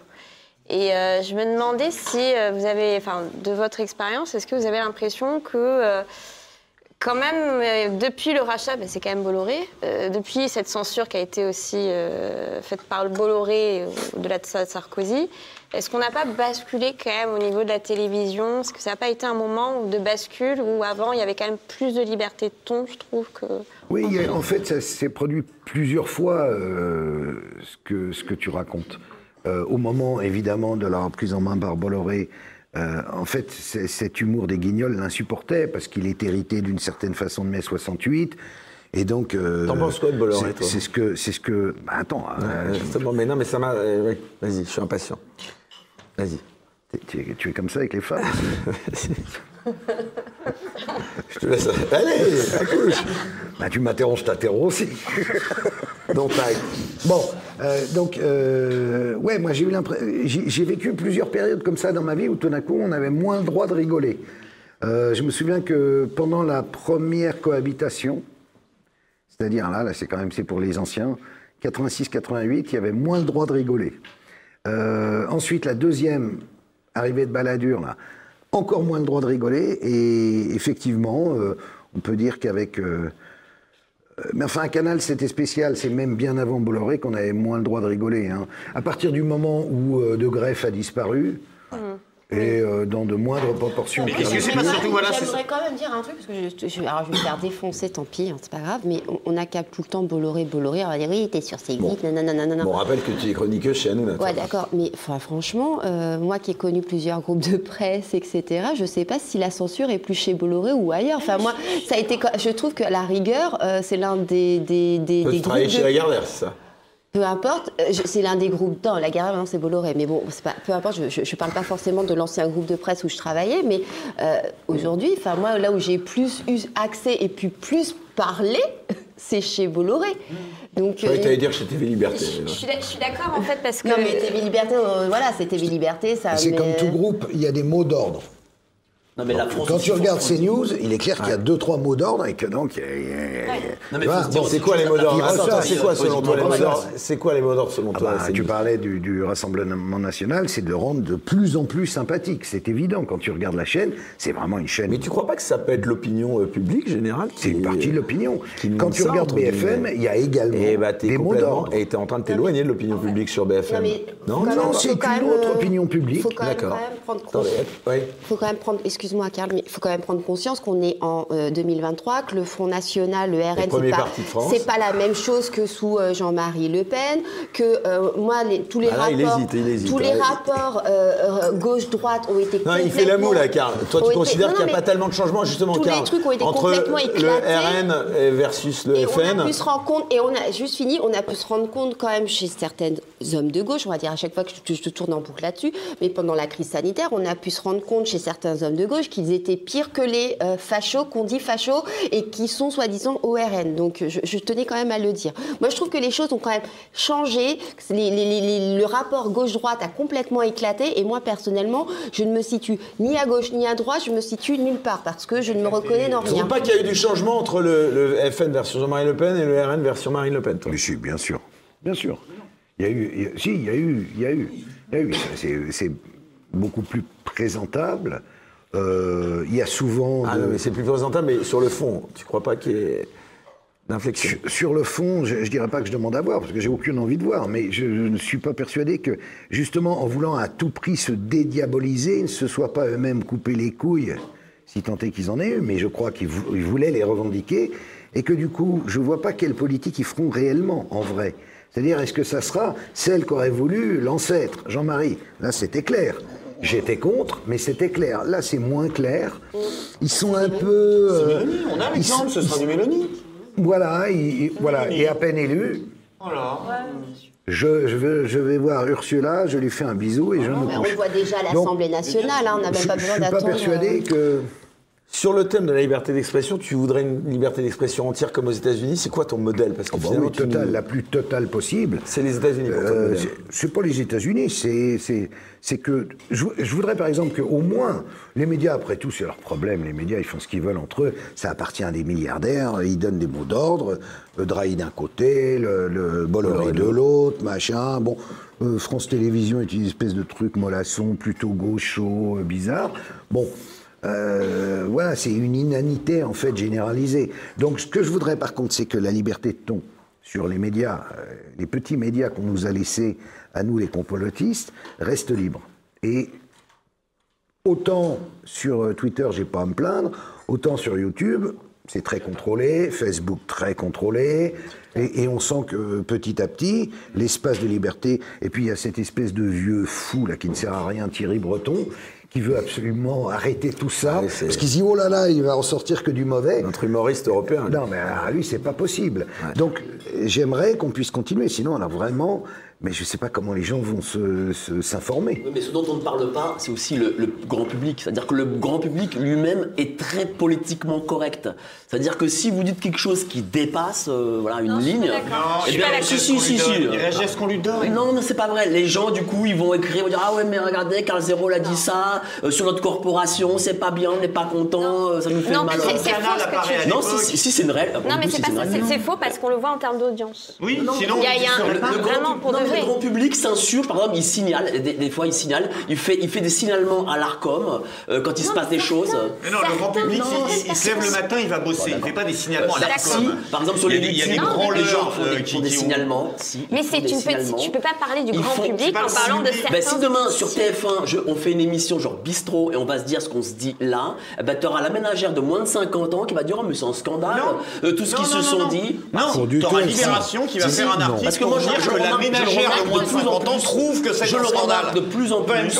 Les gens aujourd'hui hors de nos milieux sont de plus en plus politiquement corrects. Bah si c'est vrai. Bah, bah, sors un peu de chez toi, tu verras que c'est une réalité. Tu me fais le coup du sors de chez toi. Oui oui, tu sors de chez toi. Boroski, voilà. tu me fais ce coup-là. T'es allé dans les Hauts-de-Seine, tu t'es embourgeoisé, donc du coup euh, c'est pas bon. hein. Donc tu sors de chez toi, tu vas un peu voir. Je vis dans 26 mètres carrés, je euh, suis va dans les manifestations, tu vas dans la rue, à l'épicier, puis tu, tu leur poses des questions, puis tu verras Je- que ce que je te dis c'est. Aujourd'hui, tu regardes plus du tout la télé, toi, euh, Karl. Regarde Canal à l'époque. S'il y avait une émission, Les gens sont allés. Bon, les amis, on va vous laisser entre vous. Euh, juste, Karl, si aujourd'hui tu devais refaire de la télé, l'émission de tes rêves, ce serait laquelle euh, Tu referais quoi? Tu referais Bah, aucune. Ah, aucune. Non, non, non, non. Mais non, parce que quand tu fais de la télé aujourd'hui, tu, justement, tu dois obéir. Tu dois commencer par obéir. Tu dois être content d'avoir ce que tu as. Tu es dans le système, alors comme disait De Greff, dans le système, il fait chaud. Et dehors, il fait froid. Méfie-toi. Mais tu as chaud, mais tu es un vendu. Donc, euh, je veux dire... T'as quand même ces, ces- ces- ces- excuse-moi, mais ces clowns de fact-checker, quoi, qui sont arrivés dans le, dans le game, Oh, quoi. Alors, enfin, que- oui, mais mais- est-ce que quand même, non, Non, mais, mais c'est- bah, j'aimerais J'aimerais quand même dire quelque chose. J'aimerais quand même dire quelque chose. Vas-y, Amélie. On, on parlait tout à l'heure de lutte contre la pédocriminalité. Oui. Il y a un fonds euh, qui s'appelle le Fonds interministériel de prévention de la délinquance, qui est soi-disant censé lutter contre ça. Vous savez sur quoi on met de l'argent? On met de l'argent sur le complotisme. C'est ça la réalité aujourd'hui.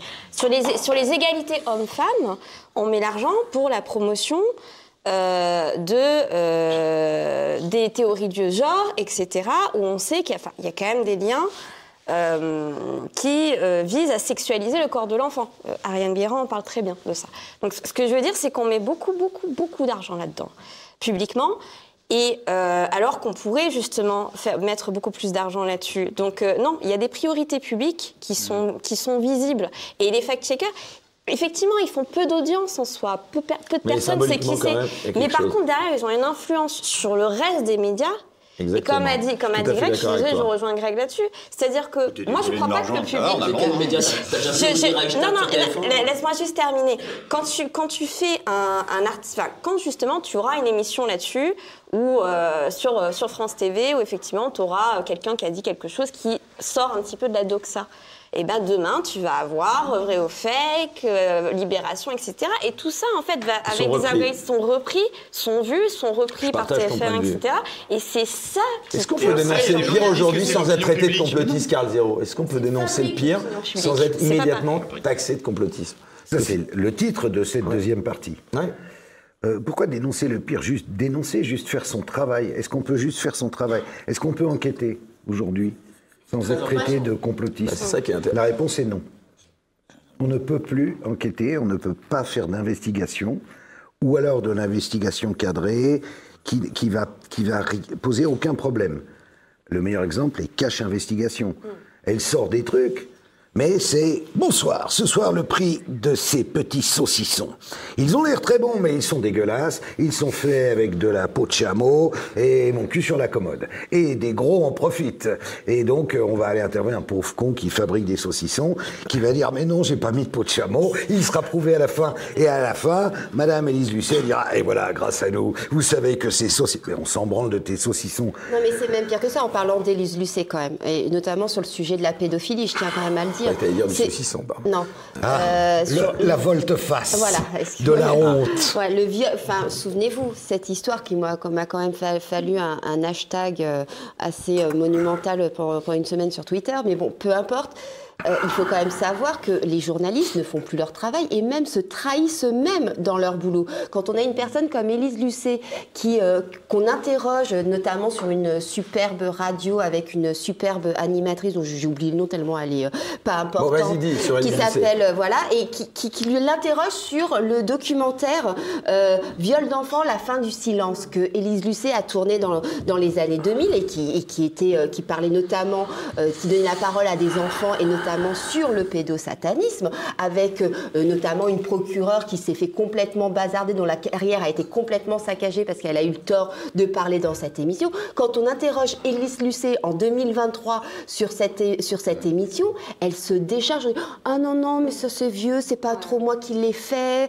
Non, mais euh, t'étais présentatrice du truc. Euh, c'est juste incroyable que les journalistes aujourd'hui n'assument même plus ce qu'ils ont fait euh, dans le passé et qu'il y ait cette omerta sur des sujets qui sont aussi importants que la pédophilie. Moi, je trouve ça hyper choquant. Non seulement les journalistes font plus leur travail, mais en plus, ils ne la- ils n'assument même pas. Et c'est un signal terrible qu'elle donne, puisqu'elle est maintenant euh, dans, dans ce truc d'investigation un peu une icône, comme si c'était vraiment elle, c'était le Michael Moore de maintenant, je sais pas, un truc, tu vois, un- C'est pareil, ou le- Mediapart. le- euh, le Albert Londres, ou le- bah, et- elle donne un signal à tous les autres journalistes. Regardez, j'ai fait une bêtise et je m'en excuse. Elle est dans le déni. Tu vois, elle a fait un truc qui était vachement bien. C'est un super reportage suivi d'un super débat. Et euh, la pauvre procureure Martine Bouillon qui dit ah ben j'ai j'ai un dossier c'est un charnier d'enfants. Alors là elle a explosé dans la seconde. Élise Lucet se souvient de ça. L'émission a été interdite sur l'INA sur l'INA. Et elle n'est réapparue que quand j'ai demandé pour un sur cinq, tiens, je voudrais bien mettre un extrait. Pourquoi je trouve pas l'émission? Là, ils l'ont retrouvée. Alors moi, je l'ai retrouvée sur Odyssée. D'ailleurs, vous pouvez aller sur mon Twitter pour la regarder. Ah, il est remis à l'INA. Ouais, ah, parce que, parce moi, j'ai acheté euh, les, archives. Non, Greg. Non, pardon. C'est pas grave. hein. Euh, Greg a un bonnet. Ouais, exactement. Mais c'est parce qu'on a le même coiffeur. Et donc, euh, c'est intéressant ce que tu as dit. Est-ce qu'on peut juste faire notre travail? Parce qu'il y a un truc qu'il faudrait quand même qu'on rappelle. euh, et, et- et qu'aujourd'hui, je crois qu'on on ne sait même plus ce qu'est le journalisme. Je suis désolé, hein, je vais parler de la révolution, ça va t'emmerder. Mais le, le- le journaliste que nous avons des aujourd'hui, il est hérité de la Révolution française. Et si. Ah voilà, ah, La ah, Révolution ah, bravo, française. merci, merci La Révolution bravo. française, justement, le rôle du journaliste à l'époque des Lumières, c'est précisément la dénonciation des complots. Ils sont appelés les vigies de la République. Et on voit aujourd'hui qu'on ne comprend absolument plus rien à ce rôle traditionnel du journaliste, qui est précisément la dénonciation des complots ourdis par l'État. C'est même pas que ça n'existe pas, c'est que normalement c'est l'objectif numéro un. Et c'est pourquoi d'ailleurs aujourd'hui il y a- il y, a tout un truc qui est très choquant qu'on a vu pendant les Gilets jaunes où les flics disaient attendez vous êtes journaliste, c'est que vous avez une carte de presse. Tout l'apport de la Révolution française, c'est justement précisément de dire n'importe quel citoyen peut être journaliste. Parce que dès l'instant où il faut une carte de quelque chose pour l'être, c'est justement qu'il y a un risque Non, que vous soyez en collision avec les des puissants. conneries, Non, mais mais il est- la- il est dit bien, C'est la conception, c'est la voilà. conception du Mais- mais journalisme. c'est faux, euh, tu racontes n'importe quoi. mais que ce soit, que ce n'ait pas été historiquement appliqué, c'est une chose, mais que ce soit pas la conception philosophique de ceux qui l'ont théorisé, en est une autre. Et il y a une question que j'avais envie de poser à Carl aussi, c'est est-ce que ce qui a changé aussi, ce n'est pas le... Parce que je n'ai pas vécu cette période-là. Je, je pense que dans les années 80, j'aurais pu être sur une chaîne comme Canal+, avec ce que je fais. Mais aujourd'hui, c'est même pas la peine d'y penser. Est-ce que ce qui a changé, ce n'est pas le degré de soutien de la hiérarchie? C'est-à-dire, est-ce que quand on dit un truc, j'ai peut-être l'impression qu'à une époque, on avait les deux greffes, le machin qui arrivait, disait, lui tu le touches pas, je vais le défendre. Ou au moins je vais le défendre. Ouais, t'avais ça, on le le lâchait pas en pâture au premier truc. Aujourd'hui, vous avez un Bah, peu de travers, votre direction vous dit, je me désolidarise de propos de mon truc, alors que t'as pas eu de procès, t'as pas eu de mise en examen, t'as pas eu de truc, t'as eu Mais deux heures de bad buzz. Est-ce qu'il n'y a pas Aujourd'hui, eu quelque chose que toi, 7000 peut-être, tu pourrais être le témoin, ou que peut-être t'aurais pu voir, qui est qu'il y a eu un moment où les, les- les rédactions, les corps de métier se sont désolidarisés de Alors, la réponse de leurs on a entendu la. Tu vois ce que je veux dire Allez, maintenant la. Effectivement, il y avait un soutien sans faille. Voilà. de la part d'Alain de Greff. Ça veut dire, euh, euh, même, combien même, il n'aurait pas été d'accord avec euh, tel sujet, telle vanne, tel, peu importe, euh, il était là. Et euh, j'ai assisté à des, à des scènes très très violentes même, entre lui et Lescure à l'époque. Parce que Lescure était plus proche de l'establishment et plus madré, et, plus, et il venait de France 2 et il était journaliste. De Greff, c'était un ancien monteur belge. Donc, euh, lecteur de, je sais pas quoi, de Charlie, de Harakiri, de machin. Lui, ce qu'il voulait, c'est en gros, le, le- le seul brief, c'était vas-y, on pète tout. Donc, on pète tout. 68 heures, quoi. Donc, il, il se posait pas trop de questions. Et si je déconnais, ça le faisait marrer. Donc, il me soutenait. Mais j'ai j'ai failli gicler un nombre de fois incalculable aux yeux de Lescure. Et donc, c'est carrément Lescure. Euh, de Greff mettait sa, sa- sa place en jeu en disant Ce qui bah, t'a fait gicler, si c'est si la- Karl est viré, je pars. C'est l'affaire Bodis qui t'a coûté ton poste. Se fait penser, c'est t'as la l'affaire hiérarchie qui dit, il C'est l'affaire c'est l'affaire Allègre Bodis, mais il n'y avait plus ni de greffe, Ouais, voilà, c'est ni ça. même l'escure. Là, on était passé sous une autre ère. Donc, euh, non, mais euh, il, a, il, a, il a parfaitement raison dans le fait que, euh, il- il- en fait, leur talent, c'est qu'ils savaient repérer des personnes et aussi les maintenir un certain temps à l'antenne, le temps que les mecs deviennent un peu connus, un peu populaires. Parce que maintenant, le problème aussi, c'est qu'ils mettent des mecs à l'antenne, ils les gardent 30 secondes. oh, très mauvaise audience, vous êtes nuls, allez dehors. Et ils nous soutenaient quand même. Parce qu'au début, on était quand même très, très mauvais. passé d'un corps de Ton regard sur le canal d'aujourd'hui. S'il te plaît, Car. Euh, qui- Il y a pas- Dis donc, mon décidément, regard sur le je canal, le canal d'aujourd'hui, il n'y en a pas. C'est le canal d'aujourd'hui, c'est le bureau des C'est vrai que légendes. nous, Dachour, clique, C'est- tu, tu- tu sais même pas que ça existe. Je sais même pas que ça existe. Comme, Ça fait comme- 7000 comme tout le monde. spectateurs. Alors que sur la case où il y avait à l'époque nulle part ailleurs les guignols de l'info qui faisaient 2 millions et demi. Voilà. le différentiel 2 millions et demi, 7000. Après, après, l'écono- l'économie des médias a changé euh, quand même. Faut quand même, il y a quand même ce facteur-là. C'est-à-dire que la... la, 500 000, enfin qui fasse au moins les scores d'Anouna par exemple, mais qui fasse pas 7000 Oui, mais spectateurs. n'oublie pas que c'est la même boîte et que donc Hanouna, c'est l'équivalent de nulle part ailleurs. Pour, le- pour l'entité. Canal+. Euh, Canal+, c'est 8, Ouais, mais donc alors, c'est entre, Hanouna. en entre- alors, ton regard, sur, aujourd'hui, c'est ton regard Hanouna. sur Hanouna, justement, entre le nul par ailleurs de Gildas et euh, TPMP d'Hanouna, moi, moi, écoute, je- tu, pas qu'il y a- tu dirais qu'il y a une régression ou pas, selon toi? C'est très très différent. C'était euh, Pas de langue de bois, monsieur, euh, Non, non, non, non, non. C'était. Non, je vais te dire nulle part ailleurs. C'était euh, plus osé. quotidien qui aurait repris ton créneau. Bah, écoute. Ouais. Putain, bah, le Allez, mec qui pose une question, vas-y. écoute, bouffe un saucisson, il ferme ta gueule, merde. Il y a le Y qui arrête. Ah, elle est facile, oh là là. Vendu. Traître.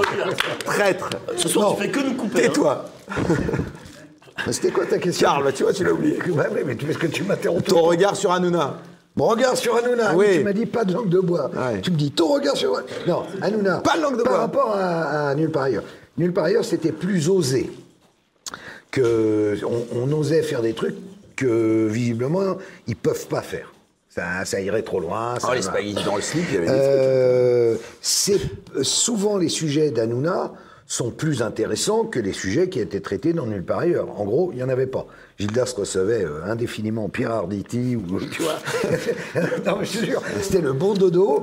Heureusement, on pouvait faire. Non, c'est vrai. Moi, pas mon enfant, ça va. être- Heureusement, on pouvait faire des sketchs, faire les cons, machin. Enfin, l'interview de Gildas, euh, Gildas interviewant, euh, euh, c'était toujours les quatre mêmes. euh, tu veux.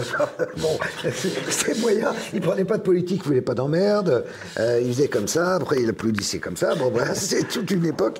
Mais disons que, pour parler de la société, Hanouna est quand même meilleur. Après, Il reçoit tout le monde, c'est ça. On peut lui reconnaître ça, lui. Contrairement à un Carl oui, Zero à une époque. après, il reçoit. euh, après, oui, enfin, parfois aussi, Ah. il reçoit des, des- des gens qui n'ont quand même absolument aucun intérêt. Mais bon, ça, c'est son problème. Ou peut-être il pense que ça va intéresser les gens, quoi. Voilà. Tu, vois, des, des trucs de télé-réalité, de je sais pas quoi, je sais même pas qui est là. Donc Non, on je te parlais plutôt ceux sur le plan politiquement incorrect, tu vois, euh, aussi bien pendant le Covid que, regarde, euh, suivez mon regard, que, euh, il, recevait, il reçoit tout le monde, faut lui reconnaître ça. Ah oui, oui, oui, j'adore pour ça. Non, mais il fait le boulot. Puis c'est un très bon animateur. Et c'est très étonnant d'ailleurs. Parce que euh, j'ai souvenir de lui, ça fait longtemps qu'il est sur le marché, Cyril. Ouais, Euh, vrai, je l'ai connu, je connu temps, mauvais comme un cochon. Euh, C'était terrible. Euh, Parlait de comédie ou même avant euh, le morning, euh, je crois sur plus, il a M6. fait un, un milliard de trucs et, et on sentait que c'était compliqué. Sur France 4 aussi, que- bah, c'était, euh, je crois que c'était déjà, déjà les. C'était déjà la même, Enfin, ça n'avait rien à voir. Il, il je sais pas, il n'avait pas trouvé son truc encore. Donc ça, ça, Ouais. c'était toujours pareil, le roi de la vanne, du machin, mais tout tombait à plat. Donc Et c'était- Barthès, c'est c'est Barthès ton, ton héritier ou pas Tu dirais ça? Oh bah dis donc, merci. Non, mais il a dit par contre qu'il était inspiré de vous. Qu'il s'était inspiré de votre émission. oui, bah, il, oui, il a tout pompé. Il a tout regardé. Il a- Attendez, on laisse répondre Carl, s'il vous Bah, plaît. il a, oui, euh, d'une certaine façon, j'ai inventé le mélange des genres et il a suivi. Euh, après. euh, Donc tu dirais, ouais, euh, t'as tout pompé. Oui, à une différence près, c'est qu'il est quand même lui aussi. euh, c'est très politiquement correct. Ça ne déborde jamais. Il nous a quand même fait des grands moments de télé. Moi, Myriam. un coup de dépression, Myriam, je remets. Trump élu président des États-Unis. Je te jure que ça te fait du bien. Quand tu chiales, là, que ça me la liberté d'e- d'expression euh, est, est un leurre. Euh, est un leurre pourquoi Euh, À part si on suit euh, l'actualité sur les réseaux sociaux, etc., et qu'on a des gens un peu courageux, parce qu'on est toujours, toujours dépendant des gens qui nous payent. Quoi qu'il arrive et quel que soit le média. Donc, Donc euh, il faut en avoir conscience, même dans, dans des médias où c'est euh, euh, voilà euh, pas forcément par des subventionnés par euh, des grands euh, actionnaires, etc. On est toujours dépendant. Donc le, le meilleur journaliste, c'est le journalisme citoyen. Voilà. Mais elle, elle a raison parce que, euh, par exemple, C'est le média beau, de Vincent beau. Lapierre. Le média de Vincent Lapierre. Média pour tous, ouais. Bah, Média pour tous a perdu, je crois, la moitié de ses contributeurs parce que lui était euh, pro-Covid, euh, enfin pro-vaccin plutôt, euh, pro-Ukraine, etc. Donc il a perdu la moitié de ses, euh, de ses contributeurs. Donc ça prouve que euh, si les gens en fait euh, ils payent, ils payent pour entendre quelque chose en fait. Ils quand ils vous payent, ils veulent entendre un message et s'ils n'ont pas ce message, bah, ils se barrent. Et ils se disent pas tiens la liberté d'expression. Internet, c'est les médias alternatifs, c'est les médias de demain pour toi, c'est eux qui vont prendre. Euh, C'est pas les médias de demain, c'est les médias d'aujourd'hui. Ça, c'est bien de le dire. Bah attends, c'est- c'est c'est l'évidence. Ouais, mais est-ce que sur le nombre, quand même, par rapport à la puissance d'un média mainstream, tu crois qu'on on arrive à challenger? Mais non, mais Aujourd'hui mais, encore. Mais, mais bien sûr que oui, bien sûr que oui. Et puis c'est- nous, en fait, ce qu'on voit, c'est c'est comme un écho d'un, c'est comme une étoile qui s'est éteinte et, et dont tu vois encore l'image. Mais en fait, elle s'est, la télé et tout ça, c'est éteint déjà. C'est fini. C'est une question d'organisation, c'est juste que sur Internet, le, YouTube francophone est francophone, c'est-à-dire qu'on est des Gaulois.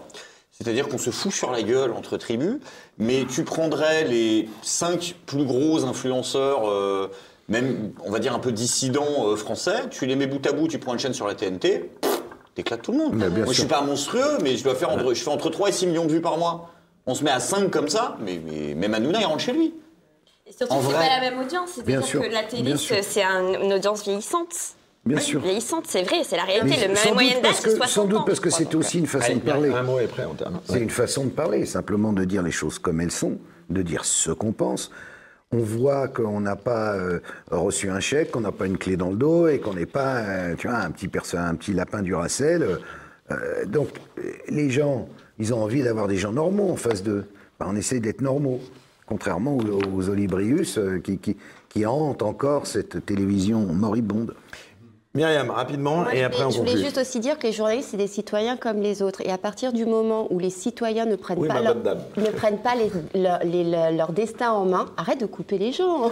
Tu- Allez, un saucisson. Non, non, mais à partir du moment où les gens ne se comportent pas en véritables citoyens, qui veulent fermer les yeux, qui ne cherchent pas à trouver l'information, surtout qu'aujourd'hui on peut la trouver assez facilement avec les réseaux sociaux. Enfin, je veux dire, il ne faut pas non plus accabler euh, tous les journalistes. Les journalistes sont des citoyens qui, ne, qui aussi auront envie de fermer les yeux, et je crois qu'il est temps que tout le monde reprenne un peu son destin en main.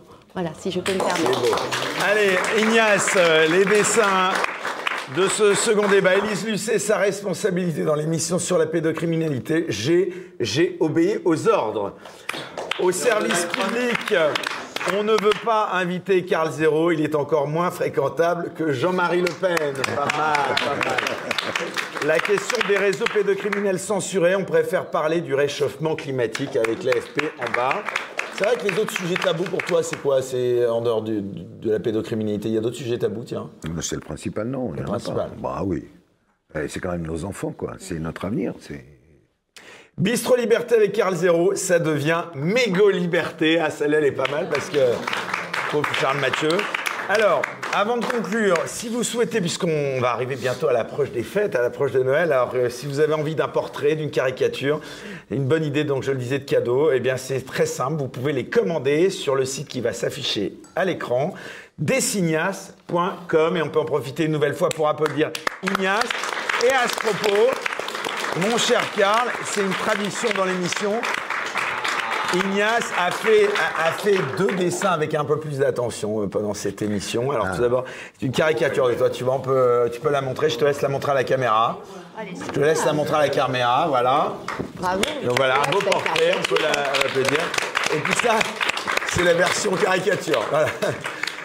Oh là, on dirait Chirac. Eh ben voilà. Ah oui, c'est vrai, il y a un petit côté. euh, Oh, Chirac plus.